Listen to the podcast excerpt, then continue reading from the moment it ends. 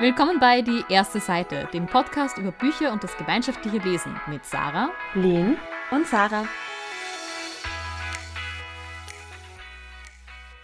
Für diese Folge haben wir uns etwas ganz Besonderes überlegt. Und zwar laden wir euch dazu ein, an einem unserer Buddy Reads teilzuhaben.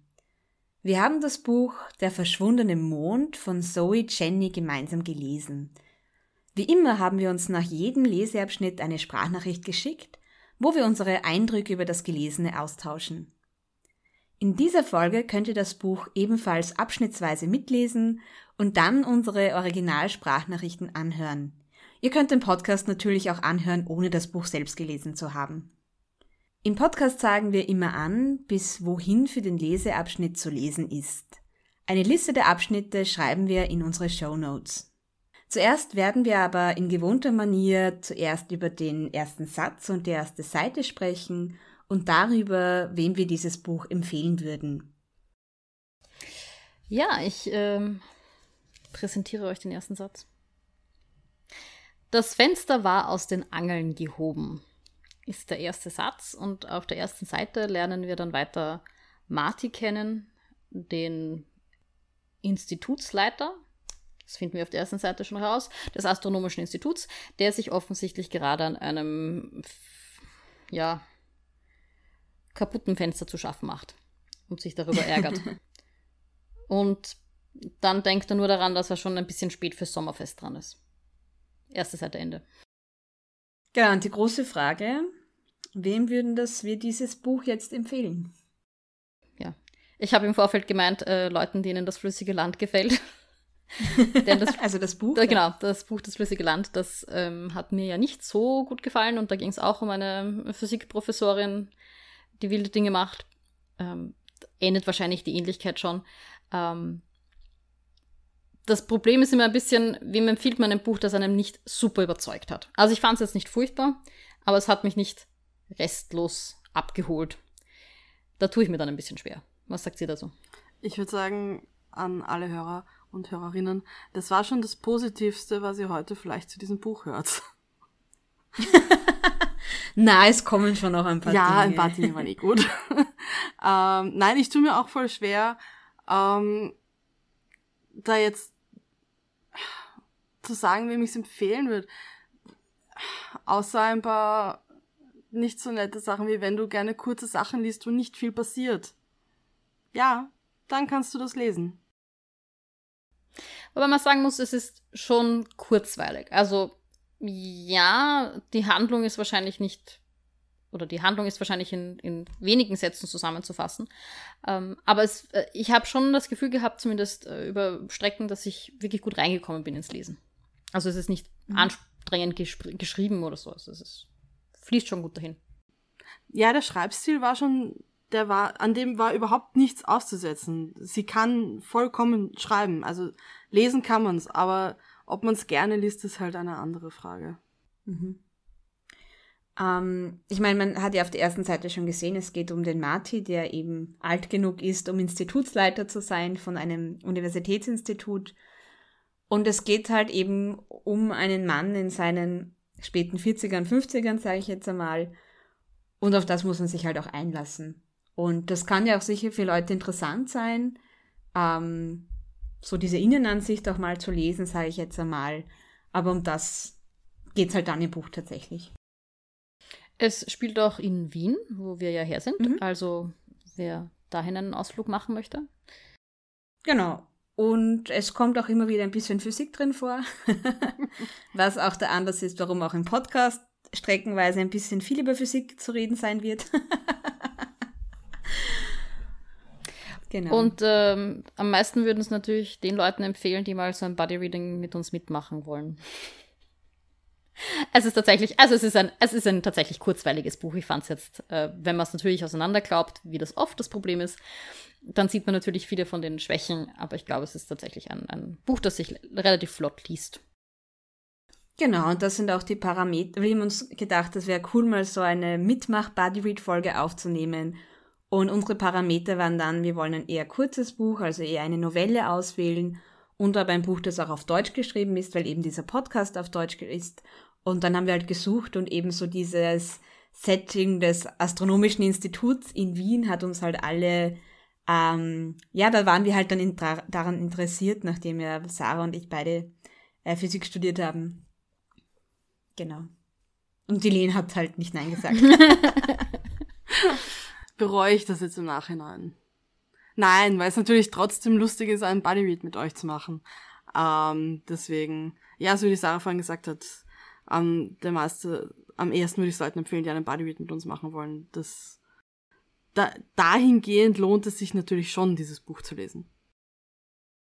Genau, und eben auch für alle ZuhörerInnen, die das Buch nicht lesen wollen, man kann den Podcast auch eben so anhören, weil ich habe auch die Erfahrung gemacht, dass es ganz interessant ist, auf diese Art und Weise Bücher zu lesen, ohne gar nicht das Buch selber zu lesen. Also die Sprachnachrichten sind durchaus so, dass man trotzdem verfolgen kann, was ungefähr passiert ist. In diesem Sinne viel Spaß. Leseabschnitt 1. Wir lesen bis zum Satz Schon als Jugendlicher war ihm. Gut, dann mache ich mal den Anfang. Was ist bis jetzt passiert? Wir lernen Matti kennen, das ist offensichtlich unsere Hauptfigur, der Leiter des Astronomischen Instituts in Wien. Zuerst ist da schon was mit einem Wiener Kongress aufgekommen und dann sind sie auch auf der Freiung unterwegs. Also es ist ganz klar Wien und ähm, offensichtlich die Kufner Sternwarte, die da beschrieben wird.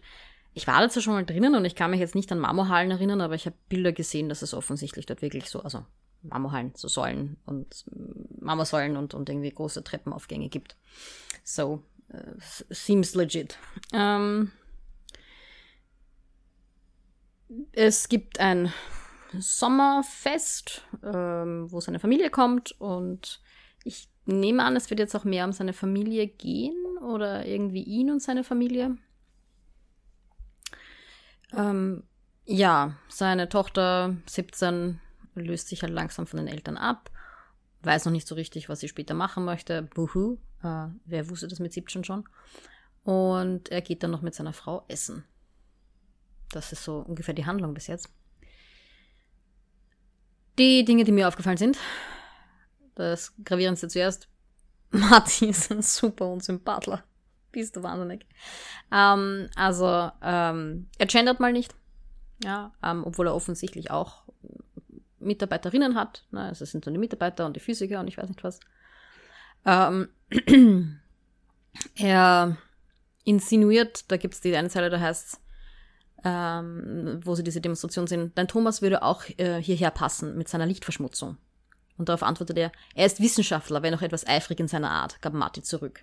Als ob das eine Entgegnung wäre, dass ein Wissenschaftler nicht demonstrieren kann oder sich sowas nicht antun würde. Es ist so ein Why. Wenn man überzeugt ist von was, dann kann man dafür auch auf die Straße gehen. Ja. Ähm, dann wirft er seine Frau irgendwie kurz vor, dass sie so irgendwie narzisstische Züge hat. Und ich denke mal nur, ja, schon mal in den Spiegel geschaut. Aber okay. Ähm, dann, äh, was war noch? Ja, ich hatte generell das Gefühl, äh, die äh, Geschichte mit der, mit der Schlaftablette. Also, sie soll nicht zu einem Psychologen gehen, sondern sich halt eine Schlaftablette nehmen, wenn sie schlecht schlaft. Ja, total. Das ist eine, eine langfristige Lösung für irgendwas. Gut. Ähm, und ich habe irgendwie so das Gefühl, es ist, alle müssen funktionieren, so wie er sich das vorstellt. Und, also vor allem Menschen, die müssen einfach funktionieren. Und wenn das nicht so ist, dann ist er unglücklich. Ähm, nur scheint es für mich irgendwie ein bisschen so, als würde auch nicht so richtig gut funktionieren, weil ähm, er relativ am Ende von dem Abschnitt war, wenn Probleme auftauchten, für die er keine Lösung kannte, setzte er sowieso auf Zeit. Probleme schienen sich auf magische Weise in Luft aufzulösen, wenn man sie nur lang genug ignorierte.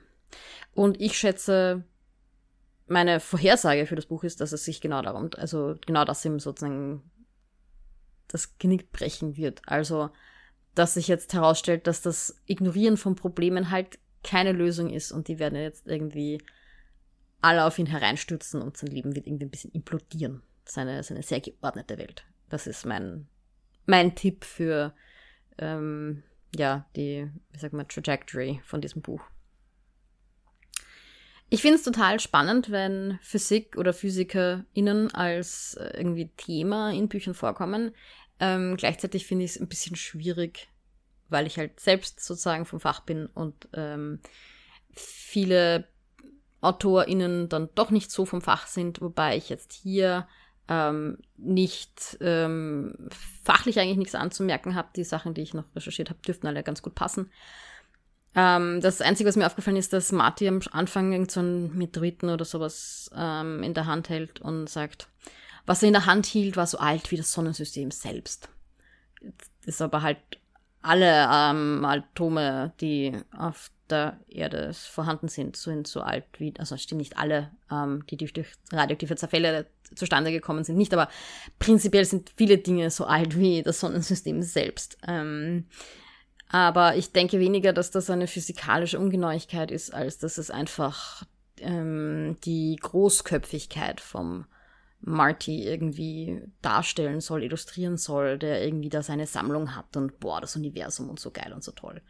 Ähm, und ich finde es auch so lustig, dass er, also lustig, ähm, aber so absurd irgendwie, dass er als Astronom, ich sage jetzt nicht, dass Astronomie nicht eine wichtige Wissenschaft ist, das möchte ich bitte gleich mal sagen, ja, aber so dieses, das ist ultra wichtig, irgendwie in die Ferne zu schauen und dort irgendwelche Sternenembryonen zu entdecken.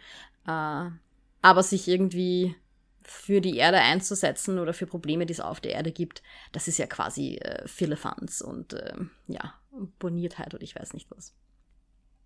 Ähm, ja, also löst auf jeden Fall schon heftige Reaktionen bei mir aus und ich bin sehr neugierig, wie es mit dem Marty weitergeht, weil, ähm, ja, wie gesagt, vielleicht ist auch nur mein Wunschdenken, dass jetzt alles über ihn hereinkracht, aber ich glaube, der braucht ein bisschen eine Abrechnung. Hey, ähm, ja, ich freue mich richtig drauf, dass wir jetzt wieder einen Bud Read machen. Jetzt, hat's, jetzt haben wir eh schon länger keine mehr gemacht. Ähm, und ja, ich habe auch jetzt schon Sarahs Sprachnachricht angehört und ich habe mir wieder Streberin, die ich bin, Notizen gemacht und damit Farbe dazugeschrieben, als ich mir Sarahs Sprachnachricht angehört habe. Ob ich die Notizen jetzt noch entziffern kann, ist wohl eine andere Frage. Ja, ich muss sagen, ähnlich wie Sarah schaue ich, sobald es um Physik geht und dann noch dazu um Universität in Wien mit einem sehr kritischen Blick drauf. Vor allem da bin ich auch ein bisschen ein gebranntes Kind mit der Darstellung bei einem Roman Das flüssige Land, wo ich mich ja sehr darüber aufgeregt habe, dass das meiner Meinung nach gar nicht realistisch ist, wobei auch das Buch generell sehr surrealistisch ist, aber ja.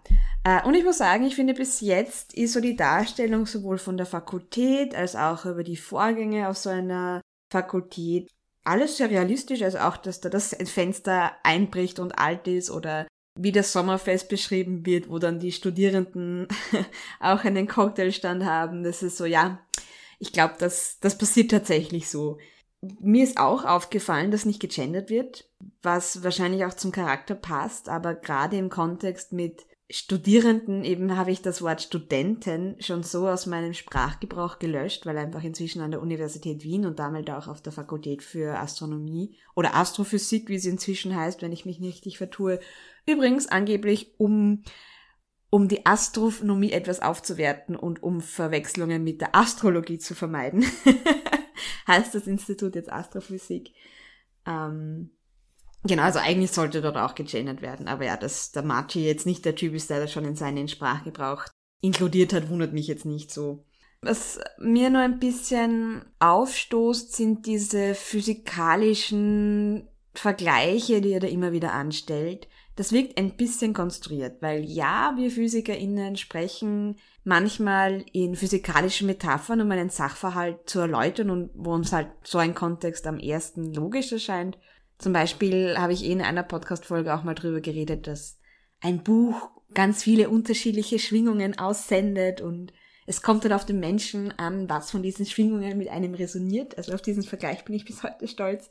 Aber dass ich jetzt sagen würde, oh, das Licht, das durchs Fenster fällt, fällt als Photonenstrom auf mein Display, das ist schon ein bisschen konstruiert. Ähm, ich habe dann auch nachgeschaut, ob die Autorin irgendwas mit Physik oder Astrophysik, Astronomie zu tun hat. Und sie scheint zumindest in Wien zu wohnen seit ein paar Jahren, aber ich hätte jetzt keinen direkten Bezug zur Physik oder Astrophysik gefunden. Aber okay. Ja, zu Marty. Äh, Sarah, ähnlich wie du, war mir der super unsympathisch. Auch so, wie er ähm, über seine Frau und seine Tochter spricht. und auch den Veganismus seiner Tochter nicht ernst nimmt oder auch so, ich glaube, nihilistisch ist das Wort, über diese Klimaaktivistin spricht und so, ah ja, man kann eigentlich eh nichts mehr machen. Und früher haben sie auch immer davon gesprochen, dass die Wälder sterben werden. Das hat ja alles gar nicht gestimmt. Und dann ist mir klar geworden, Marty ist einfach voll ein Boomer. Das ist halt so ein 50-jähriger, sehr privilegierter Mann, der halt jetzt so eine gut bezahlte Profstelle hat und einen Tesla fährt und der halt so ein typischer Boomer ist. Und es ist teilweise wirklich schwierig, aus dieser Innensicht eines Boomers zu lesen, aber ich glaube, dass die Autorin generell sehr gut darin ist, Menschen und Beziehungen zu beobachten und zu beschreiben, weil auch wie dann Marty davon spricht, dass eben seine Frau und die Tochter irgendwie so eine Einheit sind, wo er auch irgendwie nicht richtig dazugehört. Oder auch, dass dann seine Frau irgendwie ihre Sexualität so ein bisschen wieder entfacht, wo sie eben diese Rolle der Mutter langsam aufgibt und was ihm dann gar nicht so richtig interessiert. Das sind alles Geschichten, die ich so auch schon oder in ähnlicher Form aus dem, aus der Realität gehört habe. Also, ja. Ich habe auch sehr schmunzeln müssen, dass er dann diesem Psychologen, das ich auch ganz furchtbar fand, wie er das seiner Frau abspricht, da professionelle Hilfe zu suchen, dass er den dann gegoogelt hat, so quasi wie der Typ ausschaut, ob der eventuell eine Gefahr werden kann. Aber ja. Ja, ich ich bin noch nicht ganz sicher, wohin uns das Buch führt, weil auch so dieser Titel, der verschwundene Mond, kann ja auch sein, dass er damit irgendeiner physikalisch, also irgendeiner wissenschaftlichen Entdeckung zu tun hat oder dass irgendwas in seinem Arbeitsbereich, in irgendeinem Arbeitsbereich schief läuft. Aber ich bin ganz bei dir, es könnte sich auch in eine Familiengeschichte verwandeln. Ja, ich bin jedenfalls schon gespannt, wie es weitergeht. Ähm, und ja, und ich bin schon gespannt, was Lena noch zu sagen hat. und freue mich dann schon auf morgen. So, ich habe es jetzt auch geschafft, das Kapitel zu lesen. Ähm, oder den ersten Abschnitt, weil es gibt, glaube ich, keine Kapitel. Ähm, und ich muss sagen, ich bin da ziemlich bei euch. Also, der Marty ist super unsympathisch aber ich muss gestehen, ich finde eigentlich bisher alle unsympathisch. Ähm, es sind mir jetzt auch am Anfang ein bisschen zu viele Leute, zu viele Namen ähm, eingeführt worden. Ich weiß gerade noch den Marty und die Stella, die seine Tochter ist, und ich weiß nicht mehr den Namen von seiner Frau. Ich weiß nicht mehr den Namen von den Kollegen. Die Frau heißt Marlene. Das sollte ich mir merken, weil ich habe fast den gleichen Namen. die Frau heißt Marlene. Ähm, okay. Aber ich, ich finde sie auch nicht sympathisch besonders. Also mir tut's leid, dass sie ähm, mit ihm gestraft ist, aber ihre Kommentare zu dem Streik und weiß ich nicht was war dann auch nicht unbedingt was, wo ich sag, muss man nicht reproduzieren. Okay. Ähm, die Tochter, ja gut, die ist halt 17, so ein Kommentar, die hat so einen Kommentar ab, abgelassen, abgeschoben, von wegen, ähm, dass sie nicht mehr will, dass sie lieber von Robotern in Geschäften bedient werden wollen würde, als von Personal ja, wie gesagt, 17 und vielleicht noch nicht den ganz, einen ganz guten Durchblick. Aber muss sie ja mit 17 auch noch nicht haben. Was aber ihr Vater von ihr verlangt, dass sie in dem Alter schon alles weiß und vielleicht auch alles kann. Und ich fand es auch besonders unsympathisch von an der Stelle, als er irgendwie beschrieben hat, was sie, weiß nicht, was für Kurse sie gemacht hat, dass sie irgendwie ein Theater äh, Kurs gemacht hat und weiß nicht was, Reiten und irgendein, irgendein Instrument. Ähm, und das, was ihm am meisten davon in Erinnerung geblieben ist, ist ähm, die Rechnungen davon. Fand ich ein bisschen schwierig. Also ich finde, ich finde es mutig, aber auch ein bisschen schwierig, den Hauptcharakter so unleidlich zu machen. Aber ich schau, schauen wir mal, wo das Buch hinführt. Wenn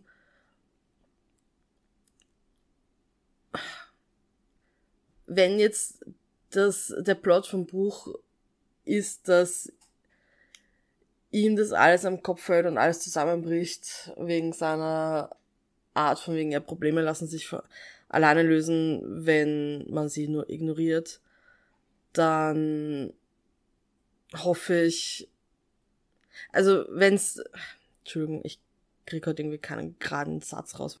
Aber wenn der, das, der Rest vom Buch darin besteht, dass sein Leben zerfällt und er alles verliert und er dann super unglücklich ist am Ende und merkt, dass halt seine Art ihn nicht weiterbringt und ihn von allen Menschen in seinem Leben äh, entfernt und dass ihm, wie gesagt, nichts mehr überbleibt, dann bin ich eigentlich relativ zufrieden und das zeigt nur, wie unsympathisch ich den Typ finde.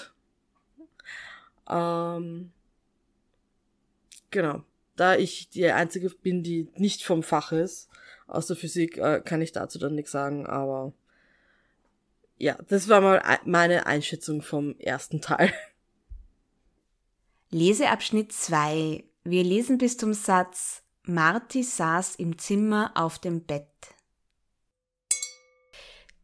Ja, in dem Abschnitt geht's um Marty und den Psychoanalytiker Steindorfer, Dr. Steindorfer, den er im Flugzeug trifft und sich, naja, anfreunden ist wahrscheinlich ein bisschen zu viel gefragt, aber zumindest mal mit ihm trifft und irgendwie, ja, Meinungen austauscht. Ganz spannend fand ich, dass irgendwie diese, diese Einführung vom Steindorfer kam, nachdem er sich irgendwie über seine eigene Sexualität Gedanken gemacht hat. Und dann, man wird sich wundern, was der Steindorfer dazu sagt. Sure. Außerdem kommt diese Freundin von der Stella, die Rosa, vor, die ja einen Chatroman schreibt und ein Social Media Tagebuch und ich weiß nicht was alles, die er nicht wahnsinnig sympathisch findet und ich muss gestehen, ich auch nicht. Auch wenn ich äh, total verstehe, was für eine Figur die Autorin hier zeichnet. Und das auch ganz spannend finde. Also vor allem eben, wie Sarah festgestellt hat, er ist halt so ein Boomer und dann so eine junge, ja, Social Media äh, Expertin oder wie auch immer hinzustellen, äh, ihm gegenüber. Und auch, dass er irgendwie das Gefühl hat, dass da immer wieder Leute in seinen Privatraum einbrechen, unter Anführungszeichen. Also die Freundinnen von der Stella. Ja, kann ich mir gut vorstellen, dass das irgendwie die Marlene auf der einen Seite will, dass die Tochter gut sozialisiert ist und irgendwie auch als Einzelkind nichts versäumt.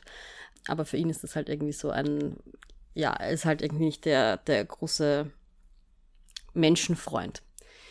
Generell kommt das, glaube ich, in dem Kapitel relativ stark raus, dass er, ja, er hat keine Freunde. Es ist jetzt aber auch nicht so, als ob er das vermissen würde. Ähm, auch wie er über seine Sexualität schreibt, oder denkt, ja, würde ich sagen, ist irgendwo auf dem Ace-Spektrum anzusiedeln. Für ihn zählt halt die Wissenschaft. Und da ist er auch frustriert, weil die, weil er da so viele bürokratische Aufgaben übernehmen muss und sich nicht auf sein Fach konzentrieren kann. Während er ja wirklich, also wirklich ehrlich begeistert von seinem Fach ist. Ein paar Sachen sind mir aufgefallen, ein paar Zitate. Als er mit dem Steindorfer über Wissenschaft äh, spricht oder über, ja, Psychoanalyse des Bewusstseins versus irgendwie Astrophysik. Und dann kommen so Sachen wie Meinungen sind in der Wissenschaft nicht relevant. Und zu viele Variablen, keine Beweisführung, stattdessen Behauptungen und Interpretationen. Finde ich sehr lustig, wenn das von einem Astrophysiker kommt, der nichts anderes macht, als Daten zu interpretieren. Dann ist es ja jetzt nicht so, als ob wir irgendeinen von diesen Exoplaneten gesehen hätten, sondern es ist so ein, uh, da ändert sich das Licht von dem Stern, den wir beobachten, leicht. Deswegen wissen wir, dass es da einen Exoplaneten gibt. Also vielleicht sind meine Informationen da ein bisschen veraltet und es gibt schon bessere Methoden, Exoplaneten zu finden, aber es sind halt immer noch so indirekte Beobachtungen und Rückschlüsse, die wir dann daraus daraus ziehen. Ich glaube, dass diese Meinung unter Naturwissenschaftlern tatsächlich nicht unüblich ist, dass irgendwie das Gefühl haben, wir arbeiten mit Daten und Fakten. Aber im Endeffekt ist alles, was wir aus diesen Daten und Fakten herauslesen, halt Interpretation. Dann fand ich ganz spannend das Zitat, ich glaube vom Steindorfer, der Mensch ist nun mal getragen von dem tiefen Bedürfnis, dass etwas bleibt. Hat irgendwie mit mir resoniert. Kann ich total nachvollziehen, dass ja, wir alle irgendwie nicht einfach verschwinden wollen, sondern irgendwie etwas zurücklassen wollen. Ich habe mich gefragt, ob es irgendeine, ähm, also da gibt es irgendwie so dieses, dieses äh, mehr oder minder Wegwerf-Kommentar vom Steindorfer, als er irgendwie beim Brownson sagt, ja, der macht hauptsächlich Gutachten. Und äh, Marty gibt zurück, ja, aber er macht ja auch Gutachten. Und der Steindorfer sagt, ja, leider. Da frage ich mich, warum? Also ich kann mir schon vorstellen, dass Gutachten schreiben halt super bürokratisch ist und jetzt nicht unbedingt das, was ein mm, Psychoanalytiker unbedingt gern machen möchte. Ich frage mich, ob da mehr dahinter ist, ob da vielleicht auch Kritik am System dahinter ist. Ja. Äh, es waren generell, finde ich, jetzt ein paar interessante Stellen in dem, in dem Kapitel und ich möchte auch noch ein paar davon zitieren. Aufgefallen ist mir dieses hier. Weltuntergangstheorien fanden schon immer großen Zuspruch. Dabei betraf der Untergang ja nie die Welt, sondern höchstens den Menschen. Hat mit mir resoniert, denn es ist schon eh schon Jahre her, da habe ich irgendeine Universumsfolge gesehen und da ist auch sowas vorgekommen. Somit, es geht nicht darum, dass wir die Welt retten. Ähm, es geht darum, dass wir den Menschen retten. Die Welt wird überleben, die Erde, die wird zurückbouncen, also bis irgendwann die Sonne kommt. Aber der Mensch halt nicht. Geärgert habe ich mich über den Marty, wie er meint, wahrscheinlich bestand das Interesse an schwarzen Löchern aus einer Urangst verbunden mit Sensationslust. Als er darüber redet, dass die Leute auf den Kinderpartys sind und halt immer auf schwarze Löcher ansprechen. Und ich denke mir so, ja, und welcher Astrophysiker hat nicht so angefangen? Oder welche Astrophysikerin hat nicht angefangen mit, boah, im Universum gibt's schwarze Löcher, das ist urspannend. Das ist nun mal einer der spannendsten Dinge, die es im Universum gibt, eines, was irgendwie mit uns Menschen resoniert. Und ich glaube, ganz, ganz, ganz, ganz, ganz viele Leute, und ich würde behaupten, auch der Marty, hat so angefangen, sich für das Universum zu interessieren. Aber gut, das ist nur mein, mein persönlicher Hot Take. Am Schluss ging es um diese also am Schluss von unserem äh, Abschnitt ging es um diese Rede, die er da für die Studierenden, für die AnfängerInnen schreibt. Das beginnt mit, wer glaubt, in diesem Studium die Zeit damit zu verbringen, mit einem Teleskop in den Himmel zu schauen und Sterne zu beobachten, sollte jetzt besser wieder gehen. Und das erinnert mich total an die Geschichte. Also ich habe nicht Mathematik studiert, aber die Sarah wird das, glaube ich, bestätigen können. Eine der ersten Dinge, die man auf der Mathematik hört, ist irgendwie, sie haben bis jetzt noch nie Mathematik gemacht, sie haben immer nur gerechnet, um irgendwie klarzumachen, hier geht es jetzt um was anderes. Und ich finde das aber so lustig, weil in Wirklichkeit ist das in allen Studienfächern so, dass das, was wir halt sozusagen diese Vorstellung, oder in den meisten Studienfächern ist es nicht so, wie es unseren Vorstellungen entspricht. Also wir gehen alle auf die Uni von einer Schule kommend, die das halt anders behandelt, als es dann auf der Uni behandelt wird. Und ich finde es ganz lustig, dass, dass er glaubt, da jetzt irgendwie die, die Studierenden zu desillusionieren zu müssen. Gut. Ich habe ja gemeint, dass ich glaube, es wird in dem Buch irgendwie um die Implosion seines Privatlebens gehen. Ich bin mir nicht sicher, ob es wirklich dahin gehen wird. Ähm, wir sind jetzt doch bei fast einem Drittel von dem Text. Oder ziemlich genau einem Drittel. Und bis jetzt ist von dem noch nichts gekommen. Also es ist nicht weitergegangen in die Richtung. Auf der anderen Seite ist das jetzt vielleicht auch erst das Setup gewesen und jetzt wird es dann so richtig losgehen, wissen wir nicht. Ich bin sehr neugierig, in welche Richtung sich das Buch entwickelt, weil ich die, diesen Marty und seine Weltsicht ganz spannend finde. Und ja, einfach neugierig bin, welche Geschichte sie damit erzählen möchte. Ähm, ich finde es ganz lustig, dass. Oder lustig, ich habe mich halt geärgert die ganze Zeit. Ähm, dass der Marty Astrophysiker ist und trotzdem glaubt, er ist das, das Zentrum des Universums. Ähm, das ist für mich irgendwie besonders in der Stelle rausgekommen, wo er sich darüber beschwert hat, dass die ganzen Freundinnen von der Stella irgendwie nach Hause kommen und sich nicht für ihn interessieren nicht mit ihm reden wollen oder halt sich nicht für seine Arbeit interessieren. Und dass bei den Kindergeburtstagen die Erwachsenen alle nur unter Anführungsstrichen dumme Fragen gestellt haben. Und ähm, das war ihm auch zu blöd. Und dann hatte die Marlene einfach komplett alleine gelassen diesen Kindergeburtstagen, was auch ziemlich orsch ist, weil solche Kindergeburtstage sind viel Arbeit. Und mir tut die Marlene echt leid ähm, weil sie, es gab da in dem Abschnitt schon immer wieder ähm, Stellen, Momente, wo man echt gemerkt hat, okay, sie will ihn irgendwie einbeziehen äh, und sie will, dass sie das gemeinsam machen und alle Familie sind und keine Ahnung was. Und er distanziert sich da einfach die ganze Zeit, weil ihn das nicht interessiert und sorry, ich habe jetzt eine Katze neben mir. Ähm, ich finde ihn halt immer noch nicht sympathischer als gestern. Ähm, ich hoffe, dass sich das irgendwann ändert. Ich glaube nicht, dass sich das ändern wird. Ich glaube, der, der ist einfach so ein. Der soll einfach ein Ungustel bleiben. Ich könnte mir vorstellen, dass vielleicht das Manuskript jetzt eine Art Katalysator für den Rest der Handlung wird. Vielleicht, dass er in dem Manuskript irgendwas liest oder irgendwas über sich selber versteht.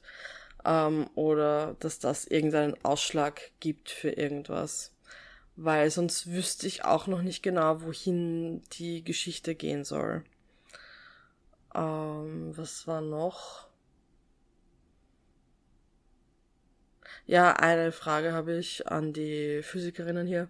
Ähm, Einmal am Anfang hat er geschrieben, dass er auf dem Flug von Genf nach Wien, der ja so ganz furchtbar von ihm war, für ihn war, weil er den Fensterplatz bekommen hat, aber halt hinten in der, äh, bei den normalen Leuten und nicht vorne in der ersten Klasse, äh, wo ich mir denke, wie lang fliegst du von Wien nach Genf? Von Genf nach Wien? Eine Stunde, anderthalb. Es wird auszuhalten gewesen sein äh, und schreibt irgendwie, dass er über extrasolare Planeten schreibt. Und später ist dann nur noch die Rede von Exoplaneten. Und ich weiß, was ein Exoplanet ist, weil das hatten wir schon mal im Podcast. Ähm, aber ist ein extrasolarer Planet dasselbe wie ein Exoplanet? Ich könnte es natürlich googeln, aber ich finde es immer schöner, wenn ihr mir das erklärt. Ähm, ja, ich glaube, das war jetzt alles, was ich zu dem sagen wollte. Ja, die, die Figur von der Rosa. Es ist halt ein, ein Teenager, die halt ihre Teenager-Interessen hat. Und ich finde, so ein Chatroman passt da schon irgendwie rein. Und wenn sie da ihr Online-Tagebuch hat und honestly 10.000 Follower, das ist nicht wenig und das braucht eine Weile, bis man sich das aufgebaut hat. Und good for her. Ich verstehe nicht, warum man da so, so herumscheißt, weil ich bin relativ sicher, dass keine 10.000 Leute sich für seine Arbeit interessieren werden. Aber vielleicht geht es genau darum, dass er einfach neidisch ist. Vielleicht. Okay. So, ich habe das Kapitel jetzt auch gelesen. Ähm, Lehnt an einer Frage, irgendein Unterschied zwischen Exoplanet und Extrasolar war es, glaube ich. Äh, ich habe eh auch selber nachschauen müssen. Astronomie war bei uns einfach nicht im Studienplan. Und das scheint, so wie ich das verstanden habe, das gleiche zu sein. Also kann man ein Synonym verwenden. Ja, dann die Geschichte mit der, mit dieser Vorlesung für die Erstsemesterin, für die Erstis. Das fand ich tatsächlich sehr realistisch. Also das erinnert mich auch an einige äh, so erstsemestrigen Veranstaltungen, die ich schon gesehen habe. Ich finde, also meine Erfahrung ist, dass das immer in nur zwei Richtungen gehen kann. Entweder die Person vorne stellt sich hin und sagt, schauen Sie nach links und schauen Sie nach rechts und nach einem Semester wird nur die Hälfte da sein. Oder die Person vorne sagt, bitte, bitte studieren Sie alle fertig, wir brauchen Sie alle. ähm, und Sarah, ich finde, das hast du sehr gut erkannt, dass hier generell, glaube ich, PhysikerInnen und AstronomInnen anscheinend auch glauben, dass gerade ihr Studium so ganz anders ist, als was sich die Studierenden vorstellen, wenn das, wie du richtig sagst, sicher für alle anderen Studienfächer eh auch genauso gilt. Ähm, ich muss sagen, dieser Abschnitt mit äh, dieser erstsemestrigen Vortrag war auch der einzige im Kapitel, der, den ich mochte, weil mich hat dieses Kapitel heute einfach so genervt. Ich meine, vielleicht auch, weil ich müde bin, aber ich fand es einfach nur anstrengend für mich zu lesen. Ähm, da werde ich hier nachher gleich dazu kommen. Und war noch was, worauf ich was sagen? Ah ja, genau. Ähm, ja, wie es mit der Geschichte weitergeht. Ich weiß es nicht. ich muss sagen, ich warte noch drauf, dass der Mond verschwindet. ähm, und hoffe, dass es nicht um dieses Steindorfer Skript zur Quantenmechanik geht. Ähm, so, jetzt muss ich kurz nachschauen. Genau, da waren einfach so ein paar Stellen drin. Zum Beispiel gleich der erste Satz, wo er darüber schreibt, dass ähm, ihm Sexualität eher lästig war, weil sie doch diametral zu den Hirnleistungen, die zum Beispiel die Schönheit einer perfekten Gleichung zustande brachten. Das ist ein Satz. Ich kann mir nicht vorstellen, dass irgendwie den wirklich sagt, weil was soll bitte die Gleichung sein und was ist bitte eine perfekte Gleichung und warum soll die Schönheit einer Gleichung dann gleichzeitig eine Hirnleistung erfordern, weil eine Hirnleistung ist nicht die Gleichung an sich, sondern wenn du die interpretierst oder wenn du eine Differentialgleichung löst, aber nur die Schönheit einer Gleichung an sich kostet dir doch keine Hirnleistung. Und warum sollte das diametral, also komplett entgegengesetzt von der Hirnleistung bei der Sexualität sein, macht keinen Sinn. Und ich meine, wie gesagt, ich bin keine Astronomin. Ich weiß nicht, ob dort Gleichungen eine andere Rolle spielen. Aber in meinem Physik- und Mathe-Studium hätte, glaube ich, niemand so einen Satz gesagt. Aber ich meine, wer weiß, vielleicht kennt ja die, die Autorin jemanden, der genau diesen Satz schon mal losgelassen hat. Aber der hat super konstruiert gewirkt. Und dann habe ich mir schon mal so Kleinigkeiten geärgert, weil wenn der Marty schon jemand ist, der mit physikalischen Metaphern die ganze Zeit redet, dann würde er nicht von unendlich vielen Daten sprechen, sondern von vielen Daten oder einer Unmengen an Daten, aber nicht unendlich vielen Daten. Weil er hat sicher nicht unendlich viele Daten. Das geht nämlich nicht. Ähm, genau. Und was ich auch so überhaupt nicht realistisch fand, ist, dass er sich mit diesem Steindorfer trifft und da sich dem aussetzt, weil ich meine, ja, solche Menschen gibt es, die halt sich als Hobby mit Mathematik oder Physik beschäftigen oder in dem Fall Astronomie und hey, bitte voll gern macht das. Aber anstrengend wird's, wenn die ihr eigenes Wissen dann schon so dermaßen überschätzen, dass sie glauben, sie können sich jetzt mit dem, was sie da in Quantenmechanik für Dummies gelesen haben, irgendwie eine eigene Theorie, bitte Theorie unter Anführungszeichen zu verstehen, äh, zusammenreimen.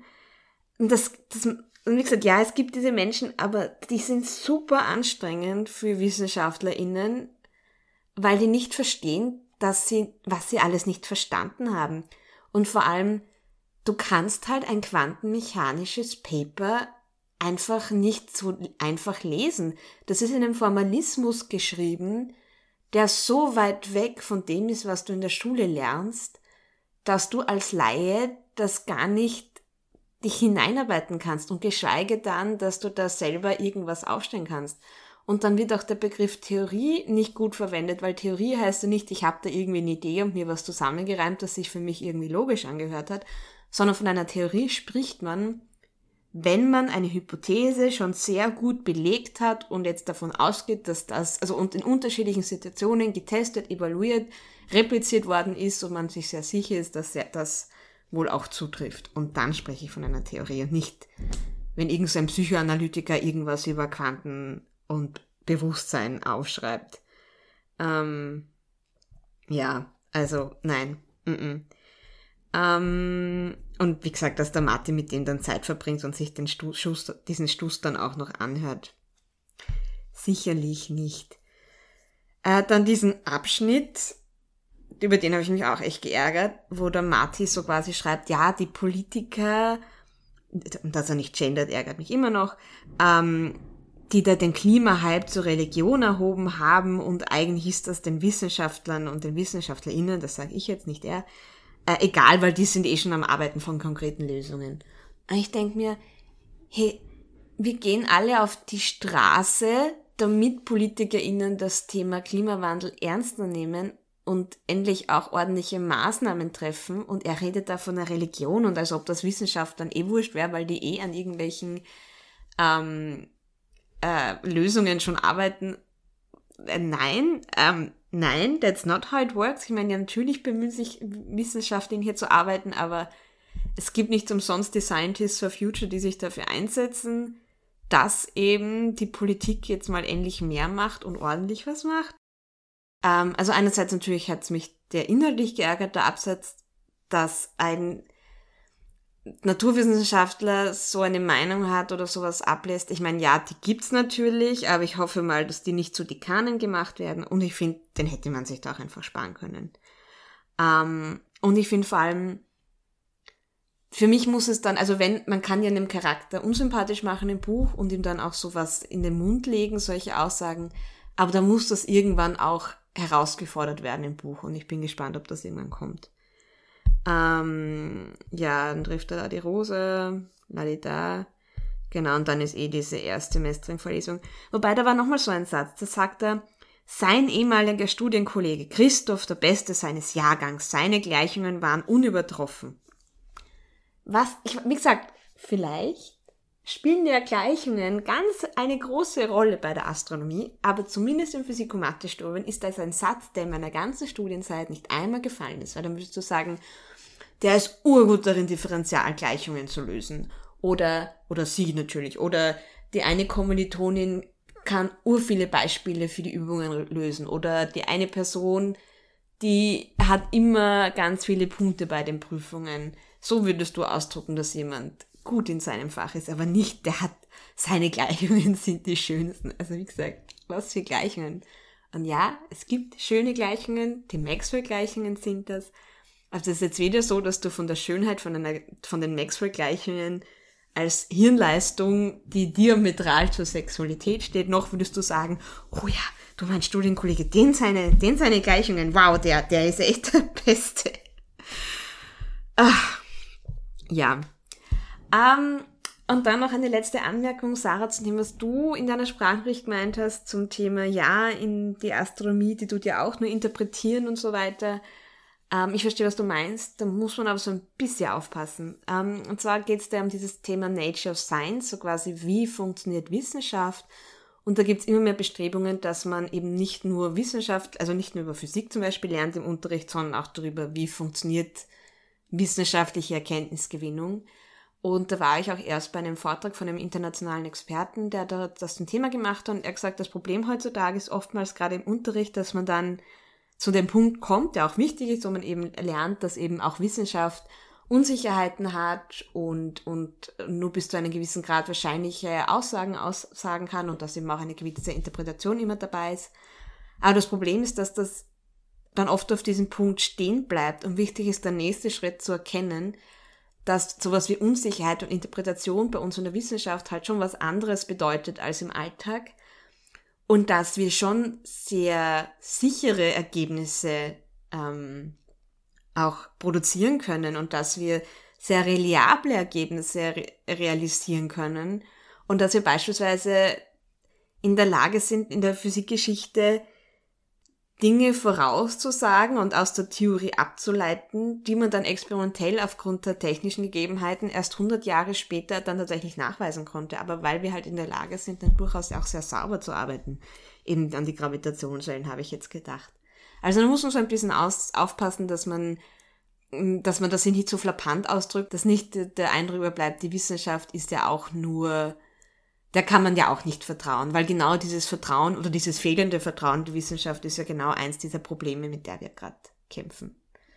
Ja, jetzt habe ich eh wirklich lang geredet, aber wie gesagt, irgendwas, irgendwas hat mich da genervt. Das hat einfach teilweise sehr konstruiert und nicht realistisch gewirkt, meiner Meinung nach. Ja, spiegelt einfach nicht meine Erfahrung mit PhysikerInnen, mit MathematikerInnen und eben auch mit Astronominnen wieder. Leseabschnitt 3. Wir lesen bis zum Satz Marti blickte auf die Uhr. So, ähm, ich war zu Beginn des Kapitels ein bisschen verwirrt, wie Marti davon spricht, dass er noch 60 Jahre zu leben hat und man denkt, naja, bist du mal so weit in der wissenschaftlichen Karriere bist, dass du Dekan sein kannst, bist du zumindest Mitte 40 bis 50 und dann noch 60 Jahre ist sehr, wie soll ich sagen, ich meine, ja, mir fällt das Wort nicht ein, dass wenn man glaubt, dass alles sehr gut ausgeht, sehr nicht euphemistisch, euphorisch, egal. Ähm, bis ich gecheckt habe, okay, das ist jetzt ein Zeitsprung und wir sind jetzt beim jungen Marty. Und ich muss sagen, gerade zu zum Beginn des Kapitels, wo er halt beschreibt, dass er halt am Überlegen ist, was er halt machen soll, da hat er auch sehr, ja, sympathisch eigentlich gewirkt. Das, nachdem mich ja das Buch gestern so genervt hat, war das eigentlich ganz nett zu lesen. dann hat er da seine ersten Erfahrungen mit Küssen und, und, und entdeckt so ein bisschen seine Sexualität. Ich weiß noch nicht, ich meine jetzt Sexualität und Sex ist jetzt schon öfter irgendwie das Thema vorgekommen, ob da jetzt noch was kommt im Buch. Ähm, weil sonst hat es vielleicht eher auch den Sinn gehabt, diese Szene zu etablieren, dass er halt draufkommt, dass er kein Blut sehen kann und deshalb nicht Arzt werden kann. Und dann schaut in den Himmel und sieht den Mond, der jetzt zum ersten Mal irgendwie vorkommt, und denkt sich, Astronomie, Weltraum. und macht dann irgendwie eine 180-Grad-Drehung und verbringt den ganzen Tag nur mit Astronomiebüchern. Ähm, und auch da, das liest sich alles, ja, sehr, das kaufe ich, also das, das kaufe ich der Autorin ab. So. Ja, und dann kommt wieder diese komische Szene, wo er da mit seinem Stiefvater und der Mutter die Perseidien anschaut, die Sternschnuppen. Und dann merkst du seine erste Überlegenheit, so eine komische Einstellung auf einmal so mit, ja, die haben ja keine Ahnung vom Universum und die wissen ja gar nicht, was sie da sehen. Und, und dann so, wo er das dann nichts heraus sagt, die Sonne hat über die Hälfte ihres Lebens hinter sich und spätestens in drei Milliarden Jahren wird es auf der Erde kein Leben mehr geben. So, ja. Es war einfach, hat einfach so reingeworfen gewirkt, aber who knows. Ja, und dann, das war es auch so ziemlich, oder? Weil dann merkt man, dass er halt den Stiefvater, dass er mit denen nicht klarkommt, wobei zumindest in dem Kapitel oder in diesem Abschnitt jetzt nicht wirklich etwas drin gewesen wäre, dass das gerechtfertigt hätte, außer dass er merkt, okay, der Freddy, der mag halt seine Mutter und der hat auch einen gewissen Besitzanspruch über die Mutter im Sinne von, dass er sie halt berührt und sie umarmt und die Hand auf ihren Schenkel legt. Und dass ihm halt die Mutter mehr wichtig ist als der Marty. Ja. Mehr habe ich jetzt aus dem Kapitel nicht mitgenommen. Außer halt, dass wir sehen, warum Marty in der Astronomie gelandet ist. Für mich ist in dem Abschnitt jetzt weder plotmäßig irgendwas weitergegangen, noch hätte sich mir jetzt ein neuer Aspekt von Martys Persönlichkeit eröffnet. Also, ja, wir haben jetzt seine Jugendjahre gesehen und halt seine ersten Erfahrungen mit der, wie hat sie Kassen? Rita und dass er Angst vor Blut hat, aber das, da wir irgendwie vorher noch nicht gesehen gehabt hätten, dass er irgendwelche Ambitionen gehabt hätte, Arzt zu werden, ist mir seine, seine Angst vor Blut auch irgendwie wurscht. Ähm, so, ich weiß nicht. Basic Human Decency hat er gezeigt, als er die Rita trösten wollte als sie so plötzlich ihre Periode bekommen hat und irgendwie ausgeflippt ist. Okay, ich weiß nicht, ob wir das applaudieren müssen, aber ja, okay, da war kein Arschloch. Und dann kam man halt die Szene mit seinem, mit seinem Stiefvater. Und ja, die verstehen sich halt irgendwie Einfach nicht, weil sie sehr unterschiedlich sind, weil sie sehr unterschiedliche Interessen haben. Aber ich finde, man kann jetzt dem Stiefvater auch nicht angreifen, dass er sich nicht für ihn interessieren wird und nicht versuchen würde, ihn einzubeziehen. Also, ich habe schon das Gefühl, dass sich der Freddy da bemüht hat.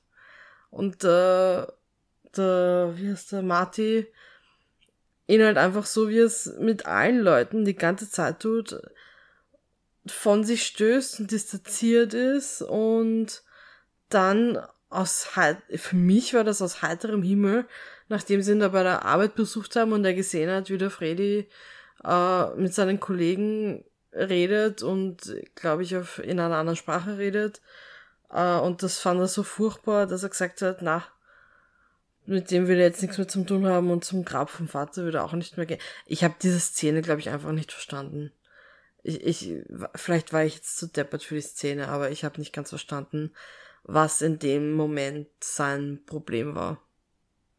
Aber das kann auch an mir liegen und nicht an dem Buch. Ähm, habe ich sonst noch was, was ich sagen wollte? Hm, ich glaube nicht. Ich glaube, das war so ziemlich. ja, bin schon gespannt, was die Sarah dann noch sagt und freue mich auf einen hoffentlich spannenderen Abschnitt morgen. Ich fand das Kapitel eigentlich total spannend. Mir ist es ähnlich gegangen wie der Sarah mit diesem 60 Jahre, wirklich optimistisch, okay. Und dann geht er da runter und legt sich ins Gras und ich denke mir, was geht jetzt mit ihm? Okay, das passt irgendwie gar nicht zu ihm. Und dann so, oh, oh, Zeitsprung. Für den habe ich zu lange gebraucht. Ich fand die Beschreibung, wie er da ins Mikroskopieren kippt und alles Mögliche unter die Lupe nimmt, inklusive sein eigenes Sperma, ähm, total spannend. Also das hat mir irgendwie ist nicht gut gefallen, einfach dieser Abschnitt. Und dann dieses, ja, erste, erste sexuelle Erfahrungen sammeln mit der Rita und ja, dass das da halt ein bisschen daneben geht und sie sich dann offensichtlich, ja, ihr das zu peinlich ist um mit ihm weiterzumachen, was ich schade fand, weil ich glaube, ja, er kann kein Blut sehen, aber ich weiß nicht, ob es ihn so gestört hat, also ob er da nicht hätte über hinwegkommen können. Ich glaube, von seiner Seite wäre das nicht das Problem gewesen. Was ich mich gewundert habe, riecht Regelblut metallisch? Also, weil ich meine, Regelblut ist jetzt nicht so wirklich venöses Blut oder so. Also, das, ja, wie auch immer. Fand ich eine interessante Bemerkung. Also generell war ich etwas irritiert, als er quasi ja, rumfummelt und dann erschreckt er sich, weil da was nass ist. Somit, ja, yeah, that's how it's supposed to be. Ich meine, gut, dann ist es halt Regelblut. Trotzdem hätte da was nass sein sollen. Hoffentlich. Wie auch immer. Ich habe dann drüber nachgedacht, äh, weil, ja, bei euch beiden irgendwie rausgekommen ist, dass er nicht so versteht, warum er den Freddy, also was zwischen den beiden läuft, ich habe einfach das Gefühl, Len, du meinst, der Freddy hat sich um ihn bemüht. Ich bin mir nicht sicher, ob er sich wirklich um ihn bemüht hat. Weil die Dinge, die sie gemeinsam tun, das sind die Dinge, die der Freddy mag, nämlich Fußball schauen. Und da macht er sich dann über den Marty lustig und hat irgendwie so diese Deutungshoheit, dass der Marty komisch ist, weil er nicht abgeht beim Fußball. Und ich glaube, das ist das, was irgendwie in dieser Szene am Schluss rauskommt, ist, dass der Marty halt irgendwie keine Möglichkeit, also sich immer unterlegen fühlt.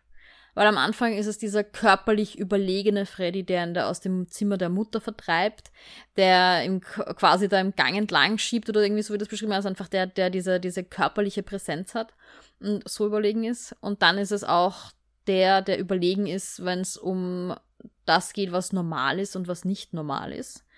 Nämlich wie ein Reptil Fußball zu schauen, ist nicht normal.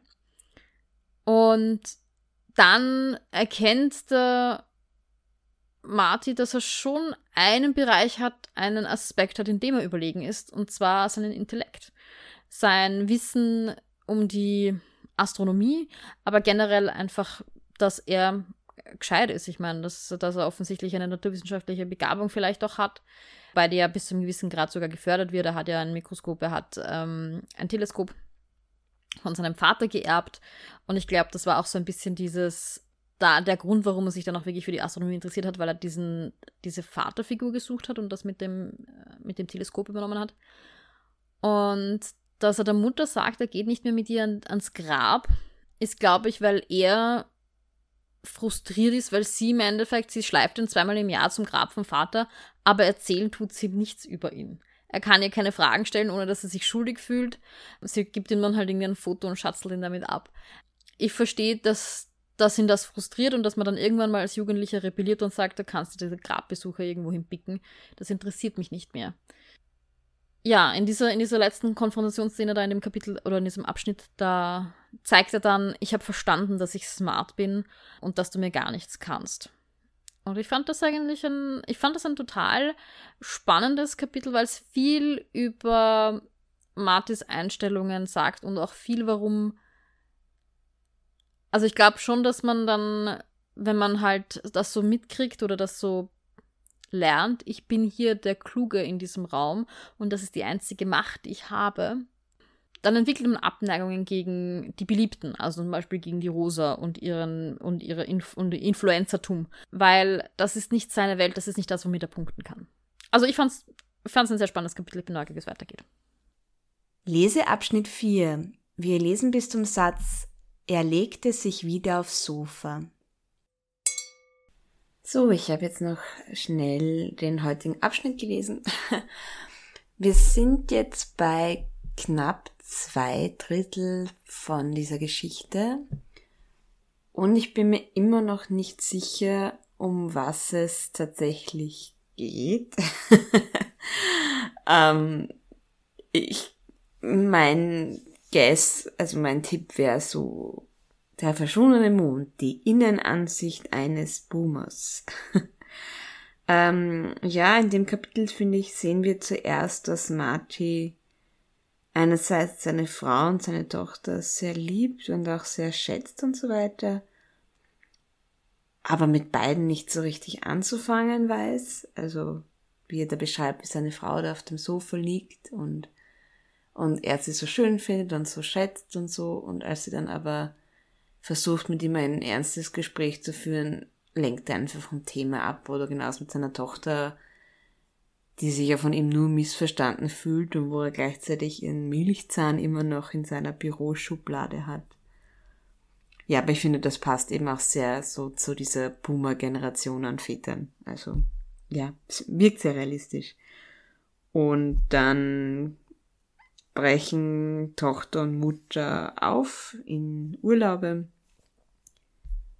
Und Marty bleibt alleine zurück.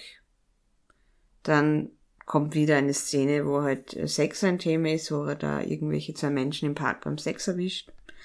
Okay, ich bin gespannt, ob keine Ahnung, Marty sich noch mit seiner Sexualität auseinandersetzt, äh, nachdem das jetzt immer wieder reingestreut wird, solche Geschichten. Ähm, ja. Übrigens, die Schilderungen von die Uni im Sommer, das passt voll gut. Also da ist einfach nichts los. Es ist niemand da. ist immer sehr trostlos. Aber ja. Ähm, dann schreibt er diese Begegnung mit dem Nazi-Nachbarn. Okay. Ähm, dann, mh, da waren genau waren so ein paar Rückblenden dabei. Dann bringt er die Tochter zum Westbahnhof. Dann kommt die Geschichte mit der Schwiegermutter. Ich, ich scroll nämlich gerade durch. Ja. Ich weiß nicht viel mehr gibt das Kapitel eigentlich gerade nicht her. Ähm, also außer halt, dass er jetzt alleine ist und wir gesehen haben, dass er beide gerne damit beiden nicht so richtig, also einfach so ein bisschen ein Fremdkörper in seiner eigenen Familie ist und er sich so als Beobachter fühlt den beiden gegenüber.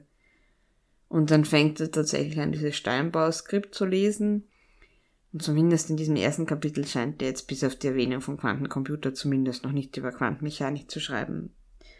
Ähm, was ich sehr, gut finde, weil ich habe ja in der letzten Sprachnachricht lang und breit erklärt, warum ich nicht finde, dass der Steinbauer, wie heißt der? Steinmeister, Steinbauer, Steinhofer, der Typ halt, auch nur irgendwas zur Quantenmechanik schreiben sollte. Aber okay. Und dann wird das irgendwie dieser Stein-Dingsbums-Text als Überleitung verwendet von, der beschreibt halt, dass er glaubt, dass irgendwann wir alle zu Robotern werden oder immer mehr es zu Mensch und Maschine kommt. Und das ist dann eine Überleitung zum Thema äh, anderes Leben im Universum und die Besiedelung vom Weltall. Und dann ist das dieser Abschnitt aus. ja, viel mehr habe ich gerade dazu nicht zu sagen. Also er hat mich zumindest nicht super genervt. Hat mir jetzt auch nicht groß was gegeben, außer dieses, ja, wie gesagt, das liest sich alles als eine für mich recht realistische Darstellung von so einem Ehemann und Vater, der halt in dieser Boomer-Generation groß geworden ist. Aber bin schon gespannt, was ihr dazu zu sagen habt. So, jetzt sind wir fast bei der Hälfte. Und ich weiß immer noch nicht ganz, worum es geht. Es kommt wieder Sex vor. Diesmal beobachtet der Martin zwei Personen, die im Freien auf der Parkbank ihren Spaß haben. Und da fand ich ganz toll, wie es heißt, hatte er sie ertappt oder sie ihn? Weil er ihnen halt zuschaut. Und die Frau sich dann umdreht. Das fand ich irgendwie eine ganz, ganz lustige Bemerkung, weil er sich halt in dieser Rolle des Voyeurs dann ertappt fühlt und dann auch wegläuft.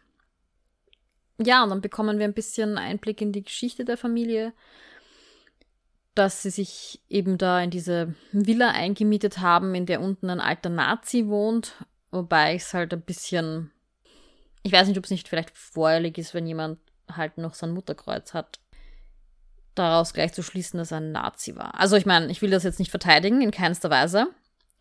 Aber das ist halt, also ich meine, das ist Vergangenheitsaufarbeitung und die eigene Vergangenheit und ähm, nostalgische Erinnerungsstücke sind halt ein schwieriges und komplexes Thema. Und ich frage mich, wie alt die Stella da war, wobei ich nehme an, er ist noch nicht so lange Dekan, also es wird erst seit ein paar Jahren oder so, also werden sie dort eingezogen sein.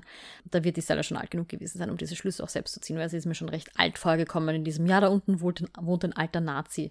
Und dann wirft sie diesen Kuscheltierbären einfach in den Müll, wo ich mir halt denke, hey, ich meine, selbst wenn du nicht willst, dann spendet sie ihn halt oder so, oder gibt, setzt den Mann wieder vor die Tür oder sowas. Das fand ich etwas eigen ich fand es nett, dass ähm, Marty beschreibt, dass es eine Frau immer noch schön findet, wenn sie da im Kimono auf der Bank sitzt. Und dass er durchaus sieht, dass sie einen positiven Einfluss hat, dass er nicht verwahrlost, weil sie sich irgendwie um die Dinge kümmert. Auch wenn ich es ein bisschen kritisch sehe, dass er, dass er sich irgendwie so denkt, ja, ihre Schönheit macht ihre Flausen wett. Äh, äh, schwierig. Schwierige Aussage. Dann ähm, lernen wir eben, dass die Marlene eine Freundin hat, die Claire, die nach Bali ausgewandert ist, um dort ja, im Paradies zu leben und Schmuck zu machen. Und in der Art und Weise, wie Marty diese Claire beschreibt und was ihn an, was ihn an ihr nervt, ja, merkt man halt voll, dass Marty ein Spießer ist. In dem ganzen Kapitel habe ich irgendwie so diesen Eindruck, dass es um dass das Thema so ein bisschen Midlife Crisis, alt werden, nicht mehr mitkommen ist. Also zum einen gibt es diese Erinnerungsstücke, die er im Institut in der Lade irgendwo hat, diesen Milchzahn von seiner Tochter und einen Stein in Form eines Herzens, glaube ich, waren es, die er dann irgendwie so festhält. Dann auch die Beschreibung des Nachbarn, dass der alleine ist, dass seine Frau verloren hat. Ja, also irgendwie der, der Aspekt. Und dann auch dieses generell die Erinnerung, wie seine Tochter ganz klein war, wie sein Baby war. Und jetzt sie zu verabschieden, da sie geht in die große Welt, sie reist zum ersten Mal alleine herum. Und die Mutter, die halt irgendwie auf Instagram folgen kann und er ärgert sich dann halt ein bisschen, dass er sich vielleicht doch so vehement gewehrt hat und jetzt kann er halt nicht folgen und er fühlt sich da irgendwie ausgeschlossen. Also so irgendwie dieses Altwerden, ähm, glaube ich, ist da ganz stark Thema. Und wurde ja eigentlich auch im vorigen Abschnitt angesprochen mit diesem, wo er auf seine Adern blickt und irgendwie über seinen Tod nachdenkt, wie lange er noch zu leben hat. Und das wird für mich auch zu diesem Motiv des äh, Sex passen, irgendwie, also so Sex und Tod, also irgendwie Leben erschaffen äh, durch sexuelle Akte oder auch irgendwie am Leben teilnehmen, irgendwie so das Leben leben ähm, und dann eben das Sterben. Ja, wie am Anfang schon gesagt, glaube ich, ich bin neugierig, was noch kommt. Der Marty ist ja dann, wenn ich es richtig verstanden habe, Strohwitwer in den nächsten Wochen. Seine Tochter ist auf Reisen, seine Frau ist auf Reisen. Also der Melina hat ja dezidiert gesagt, sie will drei Wochen nach Bali fliegen und ich nehme an, dass so eine Interrail-Reise oder was auch immer die Stella mit der Rose macht, wahrscheinlich ähnlich lang dauern wird. Und ich könnte mir durchaus vorstellen, dass jetzt irgendwie irgend Dinge hochkommen, dieses Alleinsein, da nochmal Dinge so ein bisschen als Katalysator wirkt für Probleme. So, ich habe bemerkt, dass ich nicht so weit gelesen habe, wie für heute ausgemacht. Also kommt jetzt noch ein Teil 2. Allerdings habe ich mir äh, Sarahs Nachricht auch gleich angehört.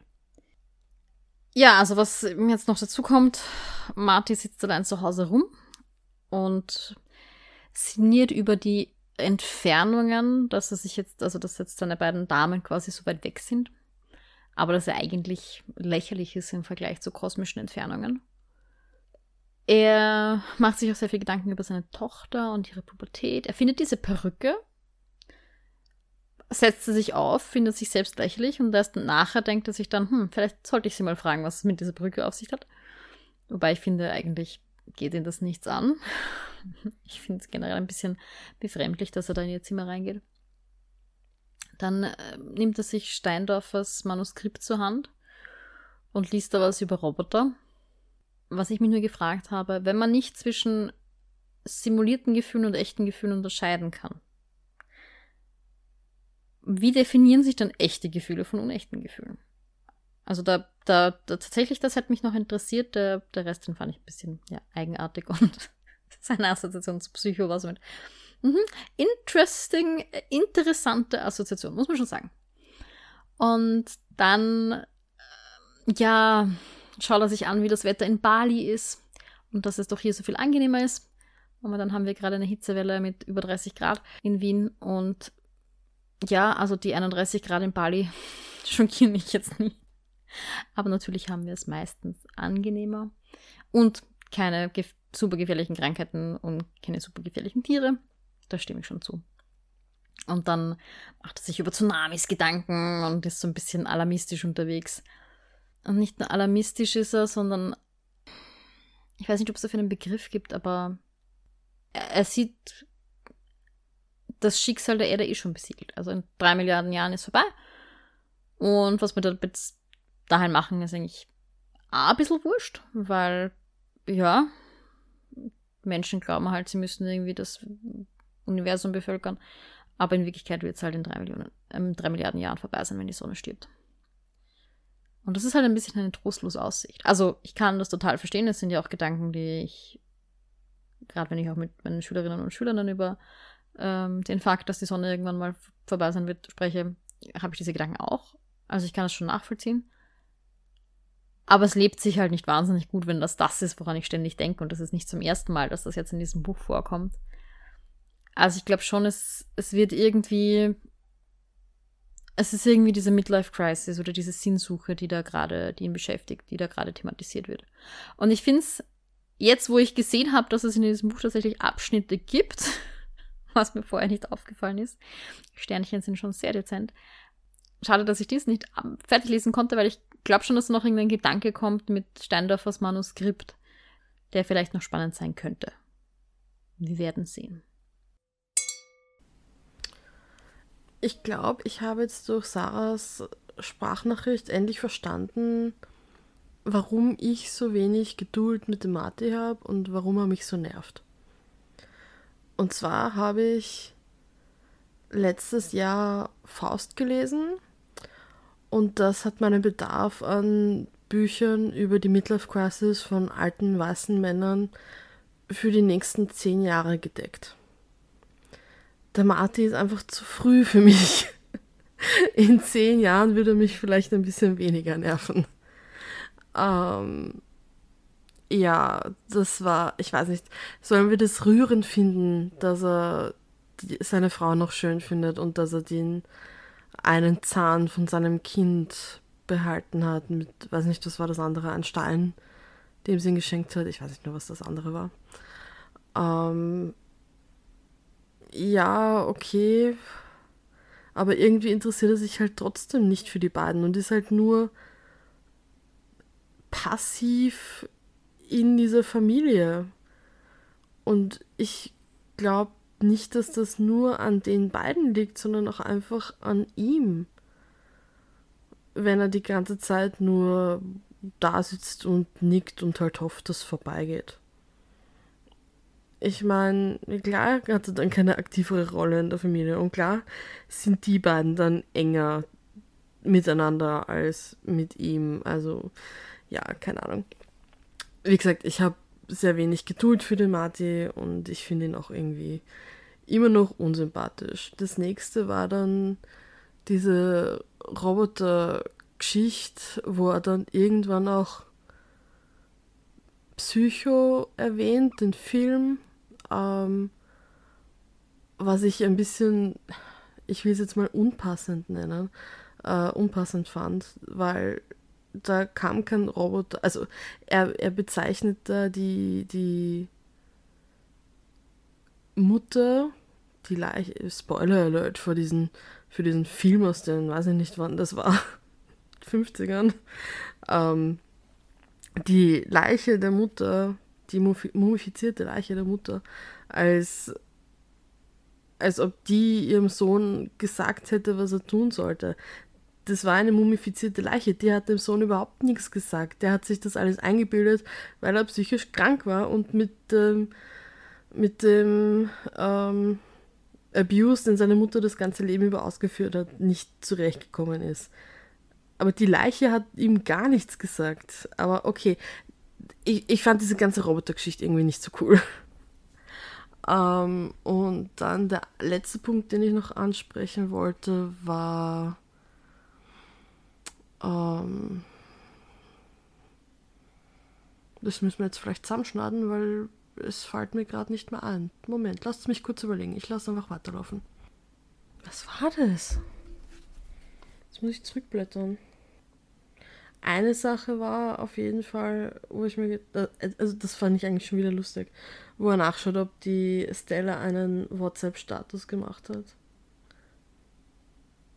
Das Kind ist, weiß nicht, wie alt ist sie? 17? Ein WhatsApp-Status ist das Letzte, was sie macht.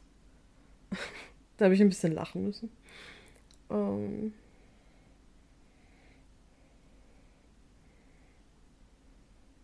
ja, er hätte Marlene warnen, ihr zumindest Tipps geben sollen, wie man sich im Falle einer Tsunami-Warnung verhalten soll.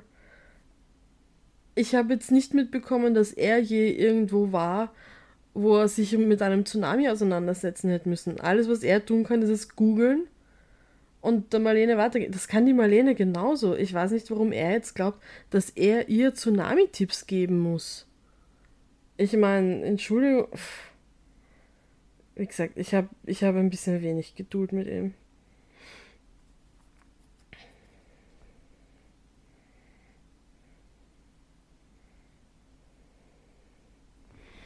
Irgendwas, ein größeres Thema hatte ich noch. Da war die Geschichte mit der Mutter.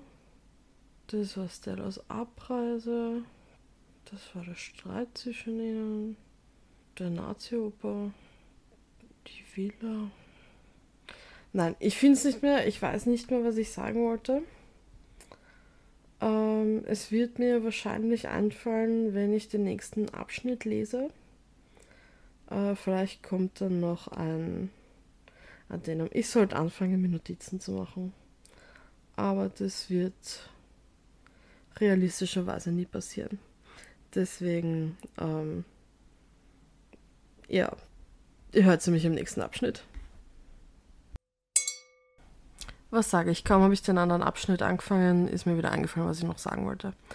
Ähm, ihr habt das beide in euren Sprachnachrichten erwähnt, dass ihr immer noch keine Ahnung habt, wohin dieses Buch gehen soll, jetzt in der Hälfte. Und mir geht es genauso. Und ich denke mal, das ist eine Novelle. Eine Novelle ist relativ kurz. Wir sehen das bei dem Buch. Das hat in meiner Version, meiner E-Book-Version, 90 Seiten knapp. Ähm, ich finde, in einer Novelle muss jedes Wort, jeder Satz sitzen, einfach weil du nicht so viel Zeit hast wie in einem Roman. Und wenn man in der Hälfte vom Buch ist, über der Hälfte vom Buch und noch immer nicht weiß, worum es eigentlich geht, finde ich, hat die Novelle vielleicht ihren Job nicht ganz gut gemacht als Novelle. Also wir haben ja kurz davor jetzt eine andere Novelle gelesen, die, glaube ich, die Podcast-Folge danach wird. Ähm, und da war relativ am Anfang schon klar, worum es denn eigentlich geht. Es gab dann noch natürlich mehr Plot ab der Hälfte circa, wo es dann ein bisschen spannender wurde, aber so das, das Grundgerüst, die Essenz, wir waren nie verwirrt, worum es denn in dem Buch eigentlich gehen soll. Und das sind wir hier eigentlich immer noch. Und das ist was, was ich eigentlich nicht so gut finde bis jetzt. Leseabschnitt 5. Wir lesen bis zum Satz Am nächsten Tag wachte er durch Adriano Salentanos Stimme. Ja, auf diesen Seiten ist relativ viel passiert, gefühlt. Wir haben drei große Themen.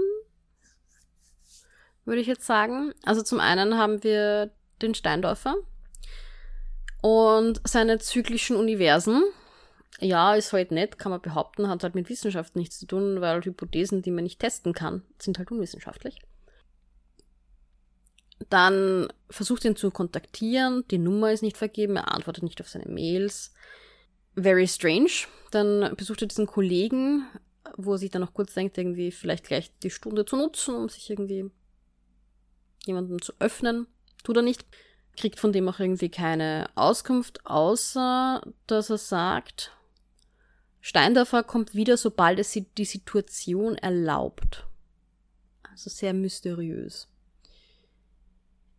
Und dann äh, liest er in diesem Manuskript weiter, das er fast aus Zorn weggeworfen hätte. Und da geht es dann um irgendwie elektromagnetische Wellen und dann, dann noch Magnetwellen. Und das ist halt wirklich so eine, ja, halt ein Psychoanalytiker, der glaubt, er hat was über Physik zu sagen.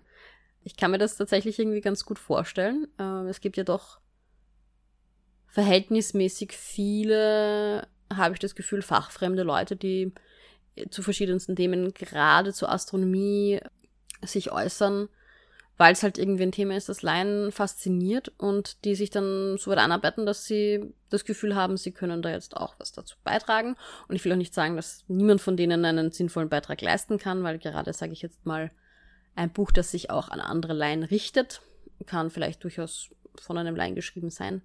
Aber ich weiß nicht, was Steindorfers Buch soll, also worauf er hinaus will. Aber auf jeden Fall irgendwie resoniert es mit Marty. Ich habe mich dann gefragt, ob Steindorfer der verschwundene Mond ist. Das weiß ich noch nicht. Bei, ah, vielleicht komme ich darauf am Ende nochmal zurück. Ich habe das Gefühl, dass der verschwundene Mond mehrere Dinge sein könnten. Ja, dann entdeckt Marty das Wunder Facebook und er findet heraus, dass seine Tochter trans ist und ähm, Stuart genannt werden möchte. Und sie hat sich eben in einer Facebook-Story geoutet, was ich, oder er, muss ich dann eigentlich sagen, was ich ganz spannend finde. Ich meine, ja, klar, wenn der Vater kein Facebook hat, dann kann man sich dort outen. Auf der anderen Seite, glaube ich, hat Stuart ihm angeboten, dass er dem Vater Facebook einrichtet. Aber vielleicht wäre das dann auch eine Gelegenheit gewesen, ihm das zu sagen. Hm, keine Ahnung.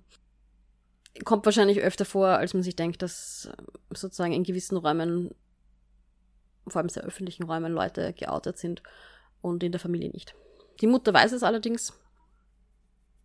Er sagt, das ist natürlich alles ein Prozess.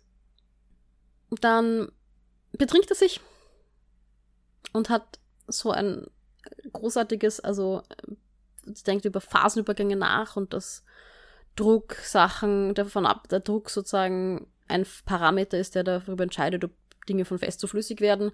Und dann redet er irgendwas über den Trippelpunkt und das war so, yep, du bist betrunken, weil das davor hat noch irgendwie Sinn gemacht, im, sozusagen als Vergleich und danach, nope. Also ich habe irgendwie das Gefühl gehabt, da war so der betrunkene Physiker drin, der dann irgendwie abschweift und zum Trippelpunkt kommt. Und dann in diesem, in diesem Aufgewühltsein entscheidet er sich dazu, und offensichtlich gerade Hitzewelle in Wien, entscheidet er sich dazu, nach Schwe in die Schweiz zu fahren zu seiner Mutter. Und da erfahren wir jetzt, dass der Freddy halt irgendwie, ja, ein Verbrecher war, gar nicht Freddy geheißen hat, wohl Geldwäsche betrieben hat und seine Mutter halt, ja, irgendwann sitzen gelassen hat, verschwunden ist und nie wieder aufgetaucht. Seine Mutter ist mit der Situation nicht gut umgegangen sagen wir es mal so. Also damals vielleicht noch eher, aber sozusagen, sie hat das nie aufgearbeitet. Sie hat diesen, diese Verletzung nie, glaube ich, überwunden. Ähm, jedenfalls ist sie jetzt halt, ja, verwahrlost, aber wieder Marty feststellt, wenigstens schimmelt nichts. Somit, sure, Silver Linings. Ja, da, da sind wir jetzt und bin neugierig, weil wir haben jetzt nur noch einen, einen Leseabschnitt. Ähm, also wir sind schon fast gegen Ende und ich bin sehr, sehr gespannt, worauf es jetzt dann hinausläuft. Ich muss sagen, auch wenn ich jetzt nicht so eine Idee habe, was das Ganze soll, lese ich das Buch gerne. Ich weiß nicht, ich, ich bin gerade drinnen, auch mit diesen ganzen, eben jetzt diesen ganzen Reveals mit, äh, mit äh, Stuart und, und seiner Mutter und Freddy. Und dem Mystery, wo ist der Steindorfer? Was macht er in den USA? Warum ist er nicht erreichbar? Ja, da bin ich gerade drinnen. Und jetzt äußere ich schon eine Vermutung zum verschwundenen Mond. Also, ich meine, vielleicht ist es der Steindorfer, der ist ja wirklich verschwunden, unter Anführungszeichen. Aber vielleicht geht es generell mehr. Oh, wie sage ich das jetzt konzise? Der Mond hat ja viele Funktionen für die Erde. Also zum einen löst er Ebbe und Flut aus, zum anderen stabilisiert er die Erdachse, also dass die Erde nicht irgendwie herumkippt quasi ähm, und wir somit stabile Klimazonen haben und ist irgendwie ein, ein wichtiger Bestandteil des Systems Erde. Und ist auch verhältnismäßig groß für einen Trabanten, wenn ich mich recht erinnere. Also ich glaube, viele Planeten haben viel kleinere Monde als die Erde im Vergleich ähm, zum, zu Luna. Ich habe das Gefühl, dass es in dem Buch genau darum irgendwie geht. Um die Dinge, die uns Stabilität geben und was passiert, wenn sie verschwinden. Also das sehen wir zum Beispiel im Freddy und der Mutter von Marty. Ich weiß nicht, ob die jemals einen Namen gekriegt hat. Wo eben, ja, dass der Freddy aus ihrem Leben verschwindet und sie damit ihre irgendwie Stabilität verliert und das geordnete Leben aus der Bahn geworfen wird. Und ich glaube, das sehen wir auch mit Marty und ja, ich will es jetzt nicht nur an dem Reveal Stuart festmachen, aber er hat ja vorher schon irgendwie das Gefühl gehabt, dass er zu seinem Kind den Bezug verliert. Mm, ich habe schon das Gefühl, dass man merkt, dass er ein bisschen aus der Bahn gerät gerade. Also, dass er sich betrinkt. Okay, gut, das ist jetzt, sag ich mal, passiert auch. Aber auch diese Interaktion mit dem Erik da, äh, mit dem Nachbarn, dieses überstürzte in die Schweiz reisen. Also ich habe das Gefühl, es geht irgendwie um dieses aus der Bahn geraten. Und ja, weil halt, weil halt der Mond weg ist sozusagen, weil irgendetwas, das bis dahin Stabilität gegeben hat, verschwunden ist. Das ist jetzt mal meine, mein erster Deutungsansatz und schauen wir mal, ob der noch funktioniert, wenn wir das nächste Kapitel gelesen haben. Ich bin auf jeden Fall sehr neugierig, was dabei rauskommt, weil wie gesagt, ich finde, es liest sich jetzt mittlerweile. Ähm, also ich bin jetzt wirklich drinnen, ich finde, es liest sich gut und, und bin schon wirklich gespannt, was jetzt noch so für, für Dinge sich herausstellen und ja, wie sehr der Marty entgleitet oder ob er sich noch irgendwie einfangen kann. Hey! Sarah, gut, dass du das nochmal zusammengefasst hast, was in dem Kapitel passiert, weil ich hätte zum ersten Moment nicht mehr sagen können. und ich finde es ja ganz lustig so zu hören, dass du da anscheinend gerade so drin bist in der Geschichte und da auch gespannt drauf wartest, wie es weitergeht, weil ich weiß nicht, mir ist dieses, diese Novelle gerade so wurscht. Also es ist nicht super mühsam zum Lesen oder so und man kann es ganz gut lesen und so und ab und zu sind ein paar Stellen, die ganz nett sind, aber es ist mir einfach wurscht. Und mir ist auch, also das Einzige, worauf ich quasi gespannt bin, was jetzt im nächsten Leseabschnitt kommt, ist, worauf die Autorin da mit dem ganzen Buch hin möchte, so was sie am Ende mit dieser Geschichte macht. Aber das, das war's bei mir eigentlich auch schon. Ähm, ja, diese Geschichte mit Stuart, ich habe so ein bisschen, als, als Marty die Perücke gefunden hat äh, im gestrigen Leseabschnitt, ich habe da schon überlegt, ob das eben so in die Richtung gehen könnte, dass da vielleicht eben Stuart, Stella jetzt Stuart, ähm, vielleicht so ein bisschen probiert hat, wie er mit kurzen Haaren ausschauen könnte. Und das hat sich ja auch als richtig ausgestellt. Ich fand's, also ich kann mir gut vorstellen, dass die Reaktion von Marty da auch sehr, äh, sehr realistisch war, gerade für so einen Boomer. Ähm, und denke mir, gut findest du, dass dann scheint die Mutter da eine sehr vernünftige Reaktion drauf hatte irgendwie.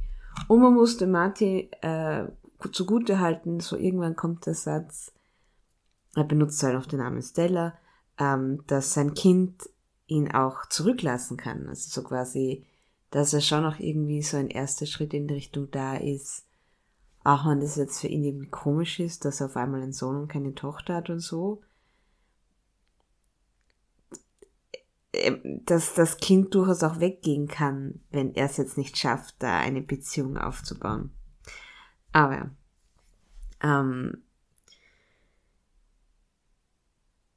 dann da, diese Episode im Steindorf war irgendwie so ein bisschen Kafkaesk, kommt mir das vor, dass, also so wie in einem Kafka-Roman, dass da, nicht, dass ich jemals einen Kafka-Roman gelesen hätte, aber ich kenne halt diese Phrase, es ist wie in einem Kafka-Roman. ähm, dass so dieses, dass er ihn nicht mehr erreichen kann und Nummer existiert nicht und da geht er da zu diesem Psychoanalytiker, der ihm dann für einen Patienten hält, der halt seinem Therapeuten nachstellen möchte. Mich wundert dass das den Martin nicht noch mehr genervt hat, weil ich hätte ihn schon so eingeschätzt, dass er da so dieses, ja, aber ich bin doch der Professor auf der Astrophysik und ähm, wie kann man mich nur nicht ernst nehmen? Aber offensichtlich war das nicht eins von seinen Persönlichkeitsmerkmalen. Aber das fand ich eine ganz lustige Episode. Aber das war halt eine von so vielen Dingen, die in dem Kapitel passiert ist. Ähm, ja, diese Geschichte mit der Thermodynamik, Sarah, die, wo du gemeint hast, ja, da war er wahrscheinlich schon so betrunken. Ich weiß nicht, ich glaube, die Autorin, also die hat, also bis jetzt waren ja diese physikalischen Metaphern oft öfter schon so, ein, also ich habe sie zumindest so ein bisschen rekonstruiert empfunden. Und daher weiß ich nicht, ob sie das absichtlich so geschrieben hat, wie wenn er betrunken wäre und ob das nicht wieder so ein gut gemeinter Versuch war, physikalische Metaphern einzubauen. Ähm, ja, ah, zu der Geschichte mit Stuart. Ich finde es so ein bisschen irritierend, weil das spielt ja ungefähr jetzt. Also kurz war offensichtlich nur Kanzler, weil der kommt ja auch irgendwann kurz vor, also so vor. Wann war das? In einem Jahr, vor zwei Jahren. Also noch nicht so lange her, dass das gespielt hat, dieses Buch. Und warum sich dann eine 17-, 18-Jährige auf Facebook noch aktiv ist, das ist das, was am unrealistischen für mich war. Ähm, außer sie hat das, also außer Stuart, Entschuldigung, außer Stuart hat das absichtlich gemacht, weil er wusste, dass seine Eltern das dann auch sehen können und er das halt auch genutzt hat, um quasi das seinen Eltern zu sagen, ohne dass sie sich sehen müssen oder dass sie gleich, dass Stuart sofort die Reaktionen mitbekommt, sondern so ein paar tausend Kilometer zwischen ihnen hat. ähm, ja, was ich auch so ein bisschen, was mir aufgefallen ist, diese Szene, wo er da seine Frau auch auf Facebook stalkt, die offensichtlich einen super schönen Urlaub hat und alles, woran er denkt, ist, ja, dass ihre Freundin sich überreden möchte, ihn mal stehen zu lassen und auch nach Bali auszuwandern und wie gefährlich das ist, also dass er das auch gar nicht gönnt, diesen schönen Urlaub. Ja, zum Steinbauskript, Sarah, was du gemeint hast, äh, ich habe eh schon lang, also ich bin ganz bei dir, ähm, ich bin bei den Magnetwellen, habe ich auch mal kurz die Augen verdreht. Aber was ich von Steinbauer und seinem, seinem Manuskript halte, habe ich ja eh schon lang und breit ähm, diskutiert und erläutert. Ähm, ja, sonst, Sarah, zu deiner Überlegung der Stabilität als Thema zum verschwundenen Mond. Ich glaube nicht, dass der Steindorfer der verschwundene Mond ist. Ähm, ich kann mir auch gut vorstellen, weil halt jetzt so viele Dinge passieren, weil dann kommt auch noch dieser Nazi-Nachbar und, und bricht fast bei und drängt sich fast auf, dass es vielleicht wirklich in die Richtung geht, dass jetzt einfach so viele Sachen passieren und der Matti aus der Stabilität gerät und dann verwendet er vielleicht irgendwann die Metapher des verschwundenen Monds, um seine Lage zu erklären und das ist dann der Titel vom Buch. Ähm, ja. Ja, wie gesagt, mir ist es gerade echt wurscht, die Geschichte. Aber ja, ich hätte mir irgendwie, naja, egal. Ich, wir schauen jetzt beim nächsten Abschnitt, wie das dann noch ausgeht und dann werde ich ihr noch ein Abschlussfazit abgeben. Na passt, bin schon gespannt, was Lee noch dazu zu sagen hat zu dem Abschnitt. Ich finde es voll spannend, dass sich die Sarah so Gedanken drüber macht, wie der Titel da jetzt reinpassen könnte. An das habe ich eigentlich noch überhaupt nicht gedacht. Ähm, ich weiß auch nicht, ob. Also ich finde deine Erklärung sehr, sehr schön ähm, dass es dann darum geht, wie der Marty aus der Bahn ausgebracht wird und keine Ahnung was. Ich weiß nicht, ob es nicht nur schon einen Tick zu weit gedacht ist. Wobei das auch wieder eine Metapher sein könnte, die der Marty verwenden könnte. Also, vielleicht hast du recht, wir werden es im nächsten Abschnitt morgen sehen. Ähm, was ich noch sagen wollte, war, ja, so wie die Sarah schon gesagt hat, dass die 17-jährige Stella, äh, dass der 17-jährige Stuart ähm, Facebook verwendet, ist das eine, was unrealistisch ist. Das andere ist, dass der Marty auf Facebook alle möglichen Leute sehr problemlos stalkt. Ähm, und ich mir zu allermindest von seinem Kind erwartet hätte, dass da irgendwelche Sicherheits-Privatsphäre-Einstellungen wären, sodass nicht jeder, mit dem du nicht befreundet bist oder der kein Freund deines Freundes ist, ähm, deine Fotos und deine ähm, Statuses sehen kann. Gerade wenn sowas äh, doch ein bisschen Privates gepostet wird, wie ein Outing, wo du vielleicht sagst, ja, okay, deine Freunde können das sehen, aber es ist jetzt vielleicht, vor allem wenn du vor deinen Eltern noch nicht geoutet bist, ist das doch nicht was, was du riskieren möchtest, dass das überall ähm, veröffentlicht, schriftlich steht. Und dann ist mein nächstes Ding, die Mutter weiß es ja anscheinend, die ist ja auch auf Facebook. Aber es klang so ein bisschen, als ob sie es schon vorher gewusst hat. Ähm, und ich weiß, das macht schon irgendwie Sinn für die Charaktere und besonders auch für den Marty. Aber ich hätte mir doch gewünscht, dass zumindest ein Elternteil den Stuart nicht die ganze Zeit misgendert und den falschen Namen verwendet. Also es wäre halt schön gewesen, wenn die Mutter in der Situation, okay, gut, der Marty weiß es jetzt, und dann die richtigen Pronomen und den richtigen Namen verwenden würde in der Situation. Wenn er es denn jetzt eh schon weiß. Also ich gehe jetzt mal davon aus, wenn äh, Stella jetzt Stuart genannt werden möchte, dass wahrscheinlich auch ähm, männliche Pronomen gewünscht werden. Wir wissen es jetzt nicht genau.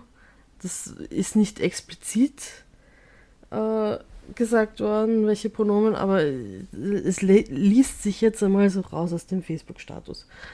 Ähm, und ja, das, wie gesagt, es, es hat schon für den Marty Sinn gemacht, dass er da in dem Moment das auch noch nicht vielleicht verarbeitet hat. Aber ihr hättet es mir halt ein bisschen anders gewünscht. Ähm, Was war noch in dem Abschnitt? Ja, die Sache mit der Mutter. Die fand ich jetzt irgendwie unspannend. Also ja, dann war der Freddy ein Betrüger. Aber anscheinend hat er nicht die Mutter um ihr Geld gebracht, weil, weiß nicht, die Mutter hat wahrscheinlich auch kein Geld gehabt. Ähm, aber hat halt bei ihr gelebt und also ich hatte jetzt schon das Gefühl, dass er auch irgendwie zum Haushalt also, dass es sich jetzt nicht von ihr aus. Hat es sich von ihr aushalten lassen? Ich weiß es nicht mehr. War das in einem anderen Abschnitt ein Thema? Ähm, ansonsten haben die halt einfach zusammengeklebt und dann. Ja, hat halt Geld unterschlagen in der Firma, aber mein Gott. Ähm, das war jetzt nicht, dass er die Mutter finanziell geschädigt hätte. Zum Glück wenigstens das. Ähm, und sie lebt halt dann in ihrem Haus und hat einen Satz gesagt, wo ich mir gedacht habe, das könnte ich sein, wo es darum ging, ob sie spazieren gehen wollen und sie sagt, ich brauche nicht spazieren gehen, ich weiß, wie der See ausschaut. Sowas könnte eins zu eins von mir kommen, weil ich auch den Sinn von spazieren gehen nicht verstehe. Ich verstehe nicht, irgendwo hinzugehen, nur um zu gehen und ohne ein Ziel zu haben. Wenn ich sage, okay, lass uns auf die andere Seite vom See gehen, weil dort ist ein Eisgeschäft, dann gehen wir wieder zurück, okay, dann hat das ein, ein Ziel, dann hat es ein Ziel und ein, ein Ende. Aber nur spazieren gehen ziellos, das, sowas macht mich wahnsinnig. Ähm, ja, also wie gesagt, dieser Satz hätte auch von mir gehen können. Ich weiß, wie das See ausschaut, ihr müsst da nicht spazieren gehen. Ähm, und die Sache mit dem Steindorfer, Berger, Steinmann, wie auch immer er jetzt heißt. Ähm, ich möchte gern, das wird nicht passieren, aber ich möchte gern, dass das Buch darin gipfelt, dass der Steinberger Dorfer Mann ähm, eigentlich eine Affäre mit der Marlene hat und die gemeinsam auf Bali sind. Von mir aus, dann soll die Claire auch dort sein, aber dass die beiden gemeinsam dorthin geflogen sind. Ähm, und sie den Marty für diesen äh, Steinberger Dorfer Mann verlässt, der keine Ahnung von Astrophysik hat. Ich möchte einfach sehen, wie der Marty dann darauf reagiert. Ich glaube, dass ich, ich möchte, dass das Buch in dieser Situation gipfelt. Ich weiß, es wird nicht passieren, aber es wäre unterhaltsam. Gut, bevor ich jetzt beginne, den letzten Abschnitt zu lesen, möchte ich noch auf eure Sprachnachrichten reagieren. Es sind ein paar Dinge, die mir eingefallen sind, die ich, die ich anbringen möchte. Zum einen, Sarah, du zweifelst, dass die Autorin in dieser einen Szene, wo ich gemeint habe, ich fand das gut, dass sie, also ich fand, da hat man gut rausgelesen, dass der Marty betrunken ist, hast du gemeint, du bist dir nicht sicher, dass die Autorin das da hineingeschrieben hat.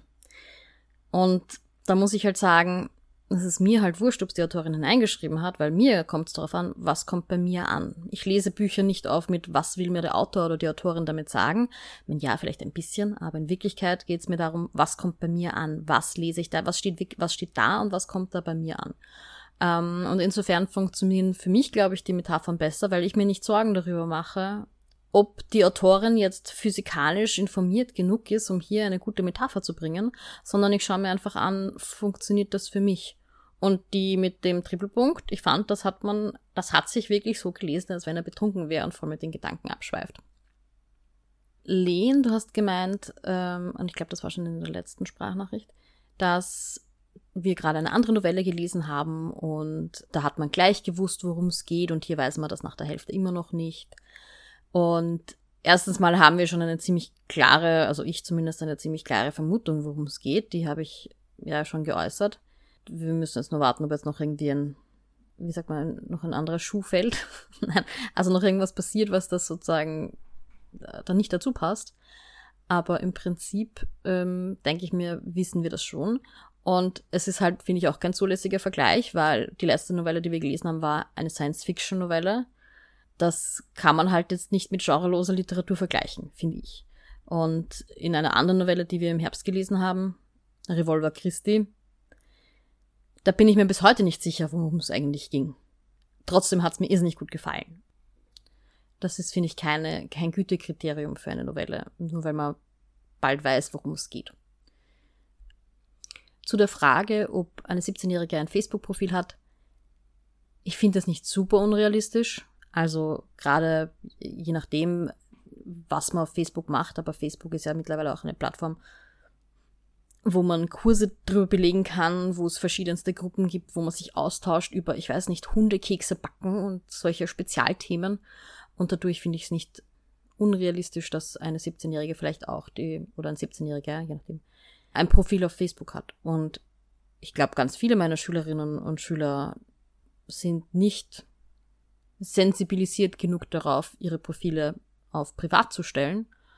Also auch Kolleginnen und Kollegen von mir haben öffentliche Profile, wo ich mir denke, hey, mm, halte ich für keine gute Idee. Aber das ist nicht meine Entscheidung.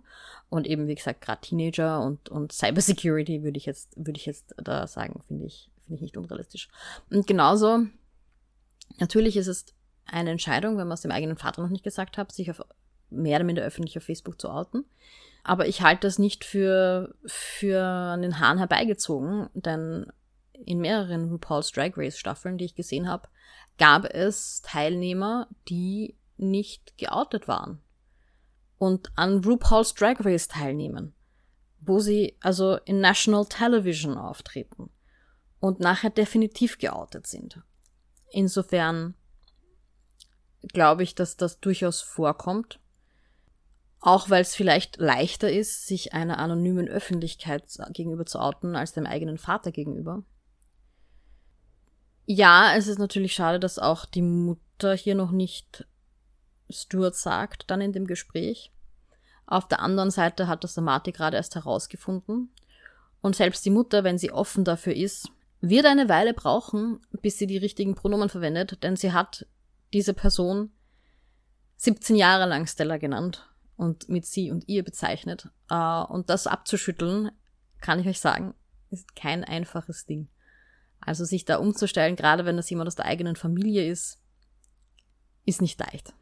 Und wir wissen auch nicht, ob sie es jetzt nicht gemacht hat, weil sie sozusagen es nicht konnte oder weil sie es mal nicht gemacht hat, um mit dem Marty irgendwie auf Augenhöhe diskutieren zu können oder das zu besprechen zu können, ohne gleich ihn noch mehr vor den Kopf zu stoßen.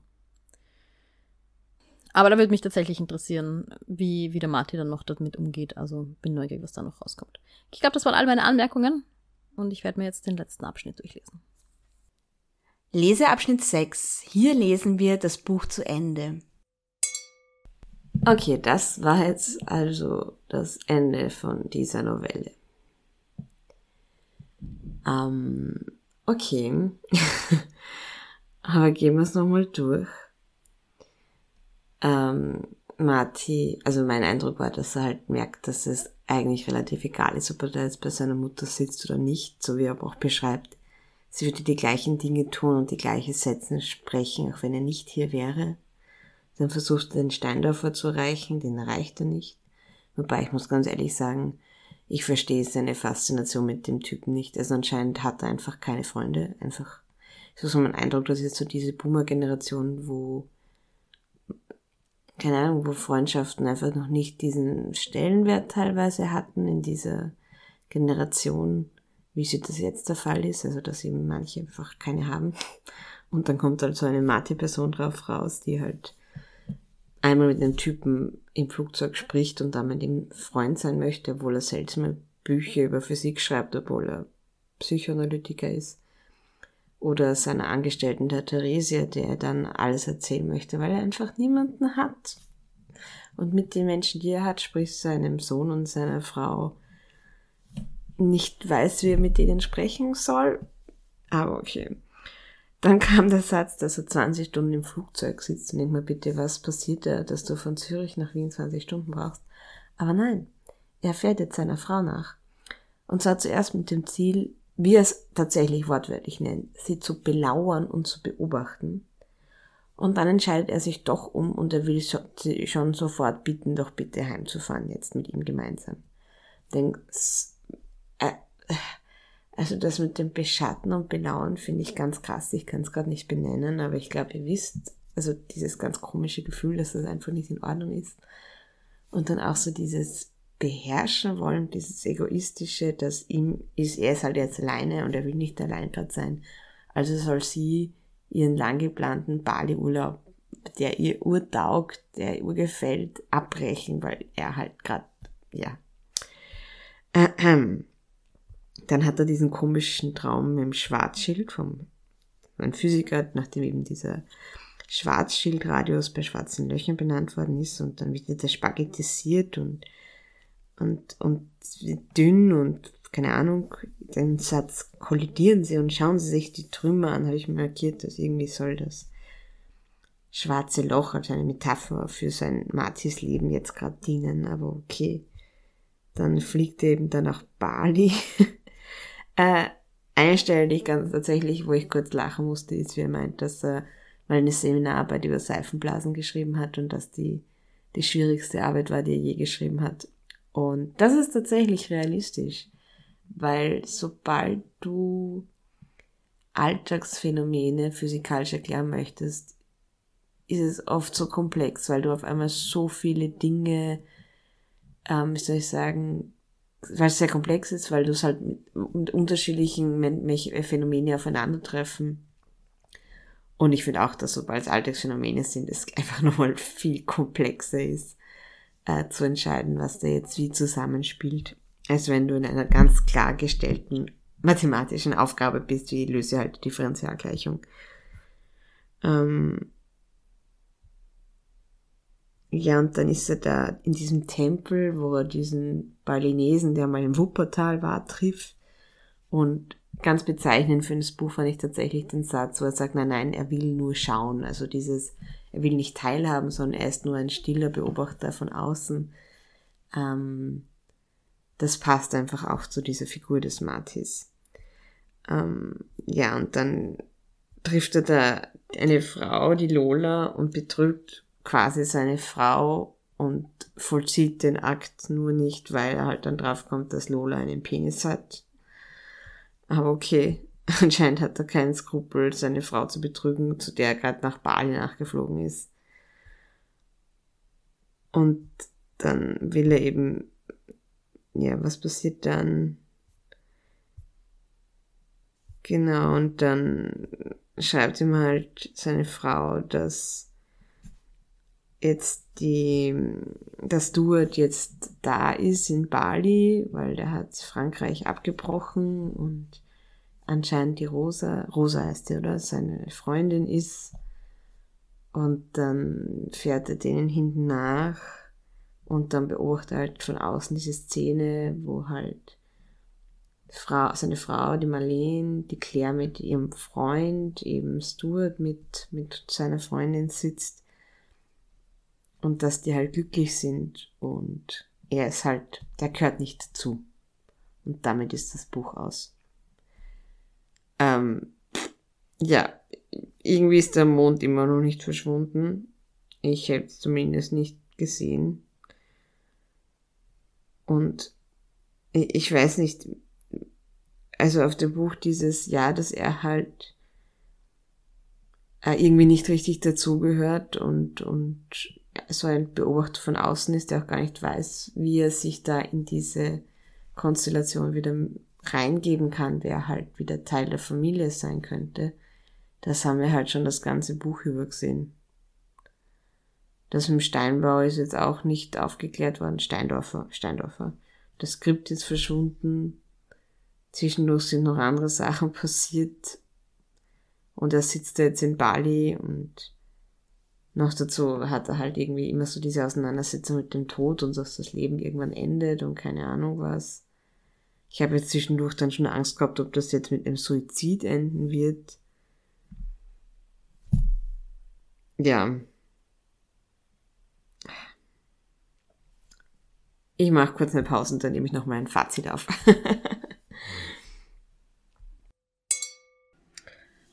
So, ich habe jetzt den letzten Abschnitt gelesen und es ist draußen noch nicht einmal dunkel. Ich bin sehr stolz auf mich. Ähm. Sch, leise. Die Katze müssen wir vielleicht rausschneiden. ähm. Was ist bei mir jetzt hängen geblieben von diesem letzten Part? Ja, finde ich auch. Ähm, die, wir haben so eine Szene gehabt, in der der Marty uns noch beschreibt, was dass seine Frau ihm immer ganz tolle Geschenke macht, weil sie auf ihn eingeht, weil sie sich merkt, was er sagt. Ähm, weil da hat sie ihm einmal zum Beispiel, ich weiß nicht mehr, was das andere Geschenk war, aber eins von beiden war, sei still jetzt bitte, ähm, war so ein, ein Fernrohr, Feldstecher ist das, glaube ich, Nein, weiß ich nicht, äh, Fernrohr, äh, Ferngas von Zeiss, damit er sich Vögel anschauen kann, weil er irgendwie erzählt hat. Er kennt sie alle beim Klang von ihren Gesang, aber er weiß nicht, wie sie ausschauen. Und noch irgendein anderes sehr schönes ähm, Geschenk, wo sie sich offensichtlich auch viele Gedanken gemacht hat. Und es steht nicht im Text, aber ich habe eine gute Vorstellung davon, was der Marty der Marlene geschenkt haben wird. Nichts annähernd so viel, äh, etwas, wofür so viele Gedanken drinnen waren. Ähm, ja, dann lasst er die Mutter zurück und fliegt nach Bali, um die Marlene zu beobachten, bevor zu ihr geht. Das war, das war auch sehr strange und da war ich auch nicht d'accord damit. Also, das war sehr creepy. Das war sehr creepy, das hätte kein Teil davon sein. Oder, weiß nicht, hätte, hat das ein Teil davon sein müssen? War das, hat das zum Mate gepasst? Ja, schon irgendwie. Ähm, ich fand die Szene mit der Lola einerseits ganz lustig, ähm, andererseits ja, super, jetzt ist äh, dieser Mann in seiner Midlife Crisis der Mann, der muss jetzt seine Frau betrügen, okay. Äh, und andererseits war es auch, bei der Lola schafft es die ganze Zeit, dass er sie nicht misgendert und immer beim richtigen Namen ans äh, anspricht. Aber bei seinem Kind schafft er das nicht. Okay. Auch jetzt zum Schluss dann nicht. Ja, und dann denkt er noch ein bisschen über den Steindorfer nach. Ich, ich weiß nicht. Ich weiß nicht, ob nicht der irgendwie nochmal vorkommen hätte sollen, damit das Ganze nochmal irgendwas Rundes hat. Was hat das für einen Sinn gehabt, dass ihm dieses Manuskript gibt und dann ghostet? Marty war auch sehr stolz auf sich selbst, dass er den Begriff Ghosten ergoogelt hat äh, und jetzt weiß, was das bedeutet. Ähm, ja, und dann sieht er seine Familie, äh, die Marlene, den Stuart, die Freundin von der Marlene, deren Freund, wie sie da herumsitzen und halt glücklich sind. Und ich weiß gar nicht, ob da, ob da, da war auch im Text jetzt auch nicht wirklich der Gedanke, ah, sie sind jetzt da ohne mich glücklich, sondern es war so mehr ein, sie sind da jetzt glücklich und ich kann sie beobachten, als ob sie Himmelskörper wären. Also ich hatte fast das Gefühl, als ob der Martin da eh zufrieden war in seiner Rolle, sie zu beobachten und nicht Teil davon zu sein. Aber vielleicht habe ich es auch falsch gelesen, aber so ist jetzt, ist jetzt das Ende bei mir ein bisschen rübergekommen. Ähm ja, es, es ist halt nichts passiert. Viel mehr kann ich jetzt zu einem Abschnitt nicht sagen und dann mache ich jetzt noch kurz mein Fazit mein Gedankenablauf, wie ich gelesen habe, dass er ihr nachfliegt nach Bali. Ma, voll cool. Und dann so, oh, er will sie mal zuerst beobachten. Ja, nein. Und dann später, ah, er will sie doch nicht mehr beobachten, er will gleich zu ihr fahren. Und dann, ah, und ihr sagen, dass sie ihren Urlaub abbrechen muss und mit ihm heimfliegen muss. Ah, da habe ich, da ich emotionale Reisen durchgemacht in diesen paar Sätzen. Ja, was ihr schon angesprochen habt, der, der Satz mit kollidieren Sie und schauen Sie sich die Trümmer an, den der Schwarzschild im Traum zu Marty sagt. Und da habe ich mir gedacht, das spricht vielleicht seine Vermeidungsstrategie an, weil er halt ganz oft eben die Dinge vor sich wegschiebt und eben nicht mit den Problemen kollidiert, die er hat und schaut, was rauskommt, sondern einfach, ja, diese Kollisionen vermeidet.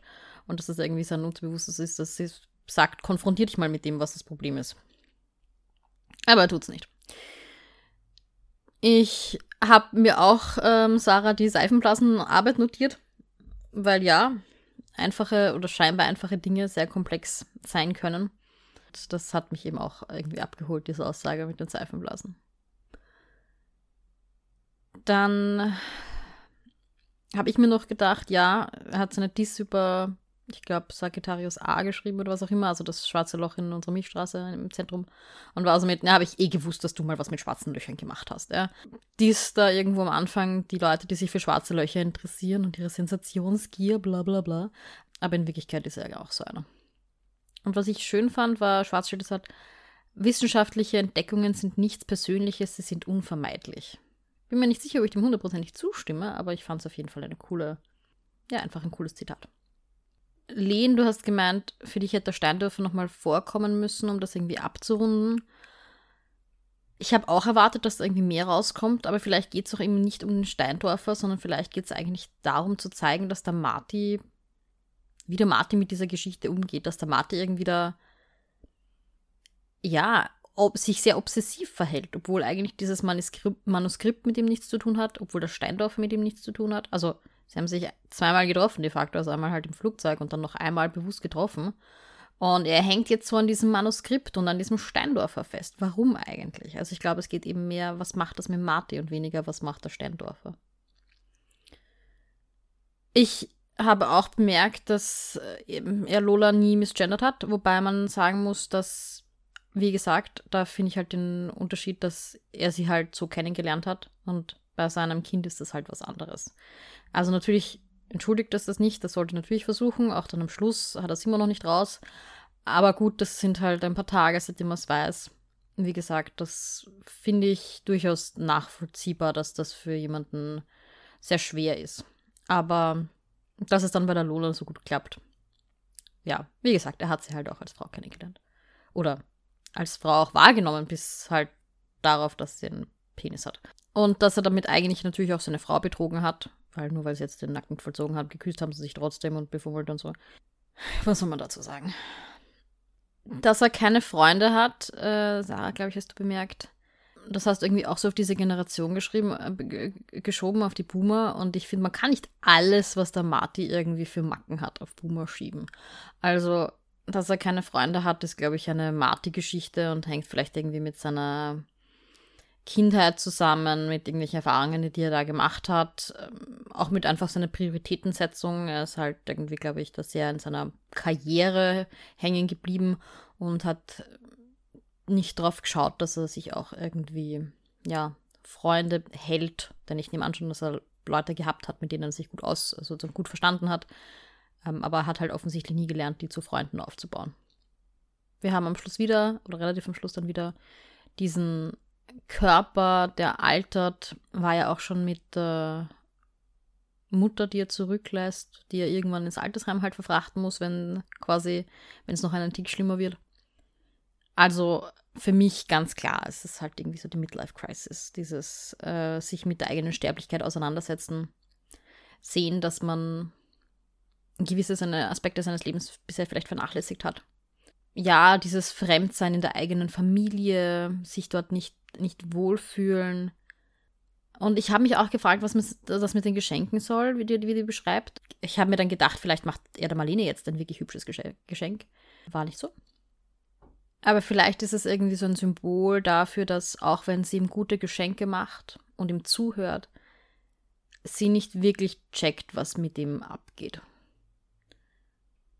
Also ich habe nicht das Gefühl, dass irgendjemand mitkriegt, dass der Marty hier gerade ganz stark struggelt mit irgendwas. Auch wenn sie ihm sozusagen gute Geschenke macht, fehlt da vielleicht irgendwie das gegenseitige Einfühlungsvermögen für die, für diese Ehepartner. Die, ja, das ist ihnen irgendwie vielleicht abhanden gekommen. Aber vielleicht ist es, ich meine, wir nehmen hier alles aus Martys Sicht wahr wir wissen natürlich nicht, was sonst abgeht, was in den Köpfen seiner Familie abgeht. Also vielleicht hat die Marlene sehr wohl einen ganz guten Einsicht, einen ganz guten Einblick in die Vorgänge von Marty. Aber er, ich glaube, er hat irgendwie nicht das Gefühl, also sie macht ihm so gute Geschenke, aber ich glaube, er fühlt sich nicht von irgendwem wahrgenommen oder verstanden. Ich glaube aber auch nicht unbedingt, dass es das ist, was er will. Ich glaube, er will da jetzt irgendwie sich selbst durcharbeiten. Was halt so ist mit, hey, wenn, wenn du eine Krise hast, dann sprich mit jemandem drüber. Du musst es nicht allein bewältigen. Aber er will es halt. Ja, und ich glaube, das ist irgendwie so die Geschichte. Jetzt zum Schluss gibt nochmal jede von uns in einer Sprachnachricht ihr Fazit zum Buch ab. Ja, was sage ich zum verschwundenen Mond? Ähm, also wir da so am Beginn in die ersten Seiten reingelesen haben, habe ich mir gedacht, oh cool, ein Buch, das in Wien spielt, also eine Novelle, die in Wien spielt, ähm, auf der Astro, also das ist so die Kurzbezeichnung für das Institut für Astronomie oder Astrophysik äh, an der Universität Wien. Und dann der verschwundene Monatstitel und macht, ah, vielleicht geht es ja dann um irgendeine Entdeckung oder irgendeine Beobachtung, die Rätsel aufgibt oder so und wo sie dann dem nachgehen. Also dass vielleicht tatsächlich irgendwo ein Mond verschwunden ist. Und was es dann war, also ich habe eh schon ein paar, man hat es eh schon gerade, es hat mich jetzt nicht, wie soll ich sagen, super gestört, das Buch bis auf ein paar Punkte, aber es war jetzt nicht so, dass es super mühsam wäre gewesen zum Lesen. Es ist so, ja, lese ich halt. Aber es hat mir auch nichts gegeben. Also für mich war das, das, was ich aus dem Buch für mich rausgeholt habe, war so, wie ich schaue, also so die Innenansicht eines Boomers, also so eine, eben aus dieser Generation, von die, deren deren Eltern eben auch die Narben der Nachkriegszeit, der Kriegszeit mit sich tragen, die halt in dieser Nachkriegszeit da geboren und Kinder waren und die halt jetzt wir als Boomer kennen, ähm, gerade so als, als Ehemann und Vater aus dieser Boomer-Generation, also eine Figur, die, die sich auch für mich bis auf ein, wie ich finde, oft teilweise nicht ganz geglückte physikalische Metaphern, da habe ich mich lang und breit ausge, ausgelebt. Ähm, eine durchwegs realistische Figur, wie gesagt, dass er sich mit diesem Steindorfer da abgibt und dann auch noch so unbedingt mit ihm befreundet sein möchte, finde ich ein bisschen unrealistisch. Ähm, aber dann passieren halt diesem Typen irgendwelche Dinge, die halt irgendwie sehr dicht sind. Also in kurzer Zeit passieren lauter komische Sachen, die aber auch nicht, nicht aufgelöst werden. Ich habe nicht das Gefühl, dass, also die einzige Erkenntnis, zu der er kommt, ist, dass irgendwie die Menschen um ihn herum irgendwie schon ein ganz schönes Leben führen und er halt nicht Teil davon ist. Ähm, und dass er damit hadert, dass er jetzt eh, ich meine, der ist nicht mehr an 50 Jahre alt und offensichtlich geht es ihm körperlich noch super gut und er kann noch alles machen, was er machen möchte, was nicht ganz selbstverständlich ist, sage ich jetzt einmal. Ähm, und jetzt macht er sich der Gedanken, dass er älter wird und dass sein Körper, ja, wie gesagt, also sehr depressiv eigentlich auch. Und er weiß, wären immer wieder Punkte da gewesen, wo er sich jemanden hätte öffnen können. Und er hat jedes Mal entschieden, das nicht zu tun, außer dass er halt gern mit diesem Steindorfer Typen da geredet hätte und seine Angestellten Facebook-Nachrichten schicken möchte. Aber also für mich leider, wie gesagt, hat echt nicht viel Eindruck hinterlassen. Ähm, aber Sarah, ich bin gespannt, was du da für Schlüsse ziehst, weil ich glaube, du bist du ein bisschen besser drin als ich, irgendwelche Motive daraus zu lesen, aber für mich persönlich habe ich leider echt nicht viel rausgenommen. Ja. aber ja. Was will ich als Fazit zu dem Buch sagen? Ähm es ist jetzt nicht so, als ob es vom Stil her schlecht geschrieben wäre. Ich finde vom Lesen her, man hat sich immer sehr schön, sehr schnell eingefunden. Ähm, daran habe ich jetzt auch überhaupt nicht wirklich was auszusetzen. Es war einfach nur, es ist nichts passiert. Da waren 80 Seiten, 90 Seiten, auf denen einfach nichts passiert ist. Und das, ich, ich bin jemand, ich mag sehr gern, wenn, wenn Bücher und Geschlich Geschichten irgendwie vom Plot getrieben sind. Ich mag nicht so gerne Character-driven Stories. Um, ähm, und vielleicht ist das auch das größte Problem, was ich mit dem Buch habe. Und das ist eindeutig ein Ich-Problem und kein Problem vom Buch. Oder das, was die Autorin mit dem Buch bezwecken wollte. Ich weiß nicht, was die Autorin mit dem Buch bezwecken wollte. Was, was hat es der Autoren gegeben, eine Geschichte über einen gut situierten, weißen, alten Mann in seiner Midlife-Crisis zu schreiben, in der nichts passiert. Ich weiß es nicht. Ähm, wir müssten schauen, ob da irgendwelche Interviews oder sonst was da sind, ob es die gibt, die uns das vielleicht irgendwie näher erklären. Ähm, ich kann diese Frage nicht beantworten. Vielleicht kannst du Sarah, die da wie die Sarah schon gesagt hat, ein bisschen mehr drinnen war in dem Buch als wir. Ähm aber ja, ich habe halt in letzter Zeit bessere Novellen gelesen und mit denen vergleiche ich das halt jetzt leider äh, automatisch und das ist dem Buch gegenüber nicht fair, aber so ist es leider und ich überlege jetzt schon die ganze Zeit, ob ich dem Buch zwei Sterne geben soll oder nicht. Das ist immer so die Frage. Für einen Stern hat es mir besser gefallen als Salman Rushdie. Für zwei Sterne hat es mir besser oder schlechter gefallen als die Gigolos in Las Vegas. Ich weiß nicht, ich glaube, die, die Gigolos in Las Vegas waren halt schlecht geschrieben, aber dafür unterhaltsam. Also ich glaube, es sind so anderthalb Sterne und somit schlechter als die Chigolos und ich weiß nicht, ob das ein Prädikat ist, mit dem sich ein Buch schmücken möchte.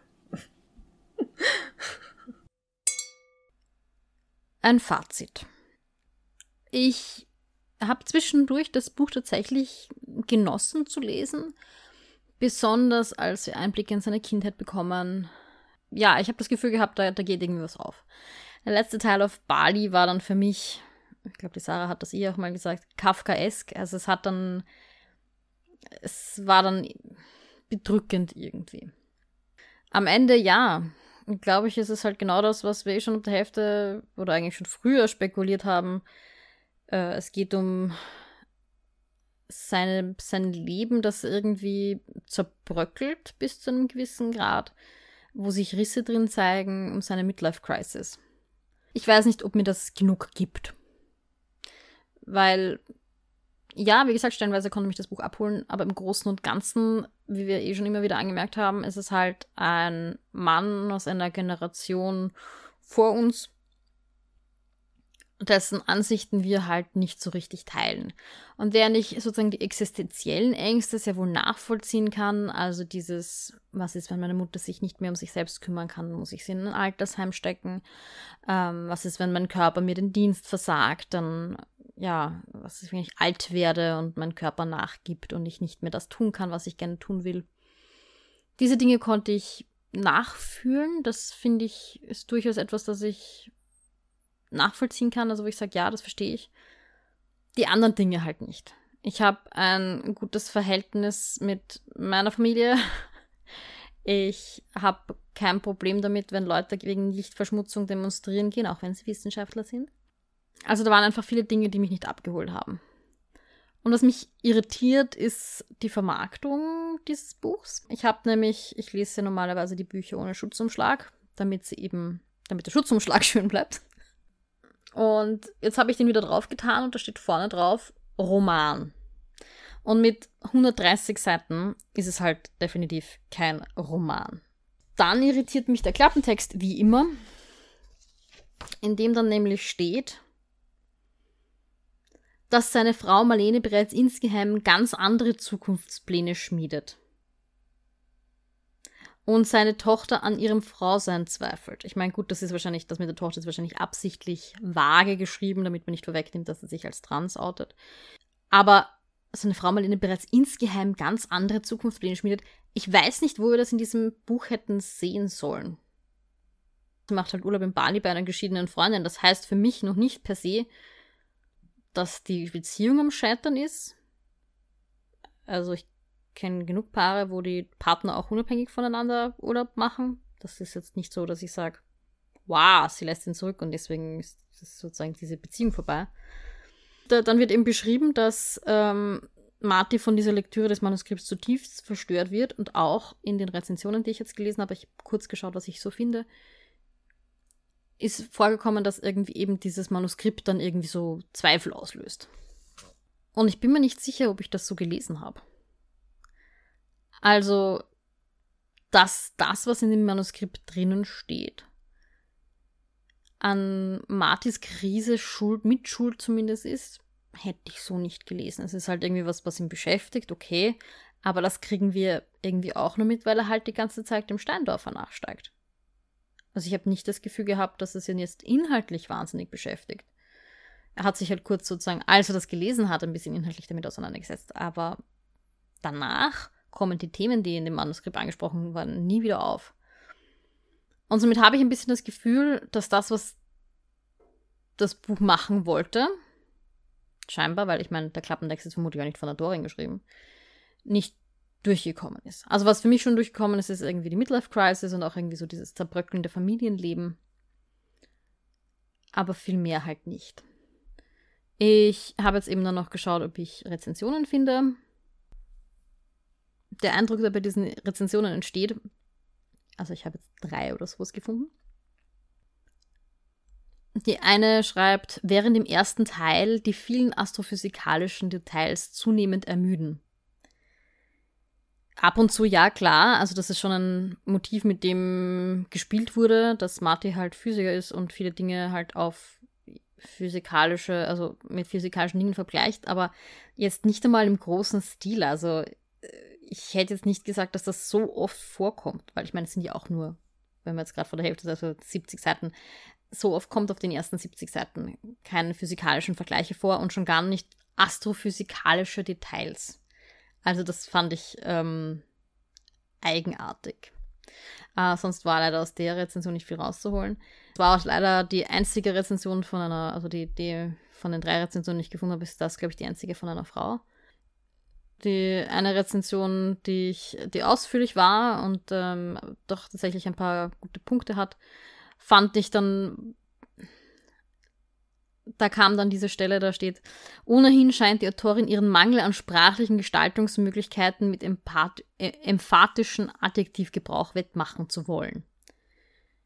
Und vorher schreibt ähm, auffällig sind plumpe Formulierungen. Da bin ich wieder nicht dabei. Also ich fand nicht, dass es plump formuliert war. Und da ist für mich halt wieder die Frage, es ist halt wieder ein Mann, der über eine Frau schreibt.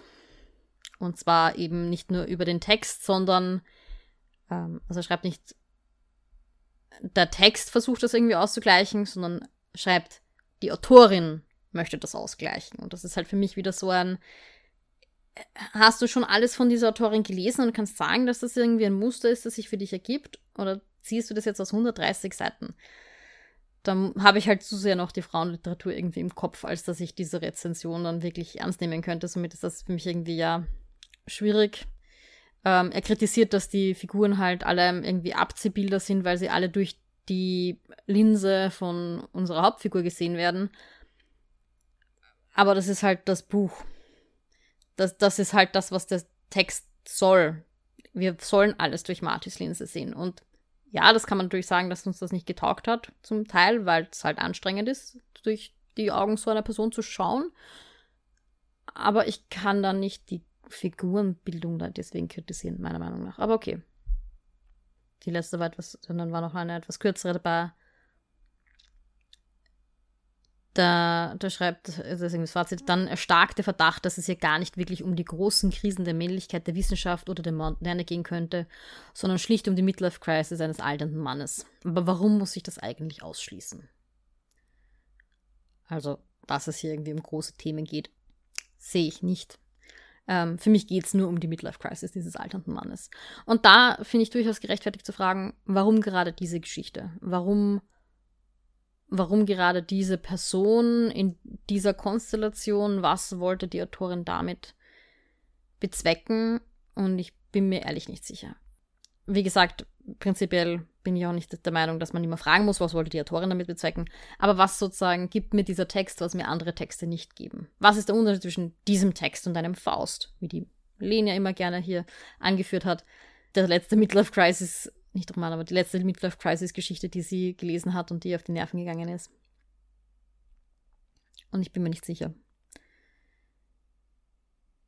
Und ich verstehe total, Sarah, dass du mehr gehofft hast, dass es tatsächlich hier um irgendwie eine Entdeckung geht, die irgendetwas auslöst.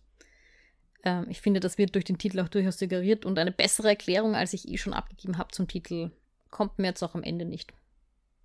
Also ich finde, ich finde, das Ende hat jetzt da nicht mehr Deutungsspielraum dazu gebracht. Im Großen und Ganzen, also ich habe es ganz gern gelesen, auch weil es halt kurz ist und kurzweilig. Also ich fand, es hat keine Längen gehabt. Äh, manche Stellen haben auch durchaus mit mir resoniert und da habe ich voll nachvollziehen können. Andere Stellen wiederum haben den Hauptcharakter sehr unsympathisch gemacht, was ich aber glaube irgendwie auch Absicht ist. Ähm, also es sollte uns auch unsympathisch sein, sonst funktioniert, glaube ich, die Geschichte nicht so oder ich weiß es nicht. Funktioniert die Geschichte, wenn uns der Charakter sympathisch ist? Müsste man sich nochmal Gedanken drüber machen. Aber jedenfalls hätte ich mir hätte ich mir vielleicht noch ein stärkeres Ende erwartet, wo dann irgendwie so ihm das Leben wirklich im, ins Gesicht implodiert. Also, dass es eine Frau dann zum Beispiel noch mit einem Liebhaber erwischt oder sie ihm sagt, dass es vorbei ist oder irgend sowas, wie es ja im Klappentext angedeutet wird, was nie passiert. Ähm, oder zumindest für mich nie rauskommt. Also irgendwas hätte da, glaube ich, noch sein müssen und im Prinzip war es halt eine Geschichte über einen Mann in der Midlife Crisis, die halt ein bisschen austauschbar ist. So, das waren jetzt eben unsere Originalsprachnachrichten zu unserem Buddy Read zum verschonenen Mond. Ich hoffe, es hat, also wir hoffen, es hat euch Spaß gemacht, mitzulesen oder einfach auch nur mitzuhören. Und wir haben uns halt jetzt auch die Frage gestellt, eigentlich müssen wir uns nochmal kurz treffen und darüber reden, wie authentisch war dieser Buddy Read jetzt? Inwiefern hat das unsere Sprachnachrichten beeinflusst, dass wir gewusst haben, dass nicht nur wir drei uns das anhören, sondern dass wir das eben auch als Podcast in die weite Welt stellen. ähm, Len, wie ging es denn dir damit? Ich war am Anfang, so beim ersten, zweiten Tag noch ein bisschen eher auch nervös, eben weil ich das im Kopf gehabt habe, dass das jetzt nicht nur Sprachnachrichten zwischen uns drei sind, sondern dass sich das alle anhören. Ähm, und habe das aber dann relativ schnell ablegen können und habe mich dann einfach nur darauf konzentriert, dass ich mit euch so red und euch so Sprachnachrichten mache, wie ich das sonst auch mache und äh, versucht nicht viel mehr drüber nachzudenken als sonst auch, was ich vielleicht tun sollte. Aber ja, das wäre sonst nicht authentisch gewesen für mich. Ja, ich muss sagen, ich habe es auch versucht, es möglich authentisch zu halten. Was ich halt merke, normalerweise schicken wir uns dann teilweise so ganz kurze Sprachnachrichten auch als Antwort auf eine andere Sprachnachricht. Und das habe ich da jetzt nicht so groß gemacht, weil es dann einfach der Aufwand, das ordentliche Mikrofon einzuschalten und das dann nochmal reinzuschneiden und so weiter einfach ein bisschen zu groß war und auch von der Länge her, weil es ist ja jetzt schon eine sehr lange Folge geworden, weil wir dann doch immer sehr lange über die einzelnen Abschnitte geredet haben, weil sie auch sehr dicht waren einfach. Und dann war auch so ein bisschen dieses, ich will jetzt nicht nochmal fünf Minuten Sprachzeit hinzufügen, ein bisschen dabei bei mir. Bei mir war es so, dass ich bemerkt habe, dass ich mir einfach mehr Zeit genommen habe bei den Aufnahmen. Also normalerweise plaudere ich einfach so drauf los und äh, für dieses quasi öffentliche Buddy Read habe ich mir schon Zeit genommen, habe teilweise nochmal von vorne angefangen, habe dann aber auch Pausen verstreichen lassen, weil ich ja gewusst habe, dass bevor ich es für den Schnitt dann hochlade, kann ich es nochmal zusammenkürzen und halt das schneiden, also die, die Längen oder die Denkpausen, die ich drinnen habe, weglassen. Während ich, wenn wir Bodyreading machen, dann eher dazu tendiere, halt noch zu schwafeln, um zu dem Punkt zu kommen, zu dem ich hin will. Und ich fand es sehr praktisch, dass ich meine ganzen Ms und Ms und was auch immer äh, rausschneiden konnte. Ich bin gerade entsetzt, Sarah. Du hast deine Sprachnachrichten dann noch geschnitten und die Ms rausgenommen? Ich habe die ich habe einfach nur noch die Rauschunterdrückung gemacht und habe das dann abgeschickt. Deshalb hören sich deine so professionell an, Sarah. Okay, okay. naja, ich habe mir halt gedacht, wenn ich schon, also ich habe mir erstens auch mehr Notizen gemacht, als ich normalerweise mache. Also es kommt schon vor, dass ich mir Notizen mache, aber da habe ich also wirklich mir aufgeschrieben, was ich mir zu den, so während mhm. Kapitel gedacht habe und auch teilweise, was ihr gesagt habt und auf was ich Bezug nehmen möchte, damit es eben ein bisschen strukturierter ist. Ähm, das heißt, ich habe schon ein bisschen das Gefühl gehabt, dass es mehr, ja, mehr einfach ein bisschen mehr Mühe, die da hineinfließt, damit es dann anhörbar ist. Okay. Ja, nein, also mir hörst, also natürlich, man nimmt ja zu unterschiedlichen Tages- und Nachtzeiten auf und bei mir gab es so ein, zwei Nachrichten, die ich halt wirklich sehr spät am Abend aufgenommen habe. Und du hörst halt meine Müdigkeit. Aber so ist es halt auch bei einem echten Body Read. ja, und ich habe definitiv eine Neigung dazu, Fühlwörter wie ähm und mm, ich weiß gerade nicht zu sagen. Ähm, und je nachdem, wie die Sarah das dann geschnitten hat, hört sie das dann alles, die ganze Zeit. In jedem dritten Wort. Also sozusagen ist dieser Buttery so zu circa zwei Drittel authentisch? ich würde schon sagen, dass ich sozusagen die Inhalte, die ich bespreche, sind das, was ich auch normalerweise besprechen würde. Ich habe mir halt ein bisschen mehr Mühe gegeben, dass es gut anzuhören ist. Ja, das war halt meine, meine persönliche Präferenz, weil ich die Dinge dann eben teilweise auch nochmal drüber gehört habe und mir dann gedacht habe, ja, lasst uns gerne wissen, wie es für euch war, an unserem Buddy Read teilzuhaben und auch, was ihr so zum Buch zu sagen habt. Schreibt uns gerne eine Mail oder auf Instagram. Danke fürs Zuhören, danke fürs Mitlesen und dann sagen wir an dieser Stelle wieder Ciao. Tschüss. Und Baba. Das war die erste Seite, der Podcast über das gemeinschaftliche Lesen. Die nächste Folge kommt am 1. des nächsten Monats. Bis dorthin folgt uns auf Instagram oder Twitter unter die-erste-seite oder schreibt uns doch eine E-Mail an erste Seite.podcast.gmail.com. Bis zum nächsten Mal.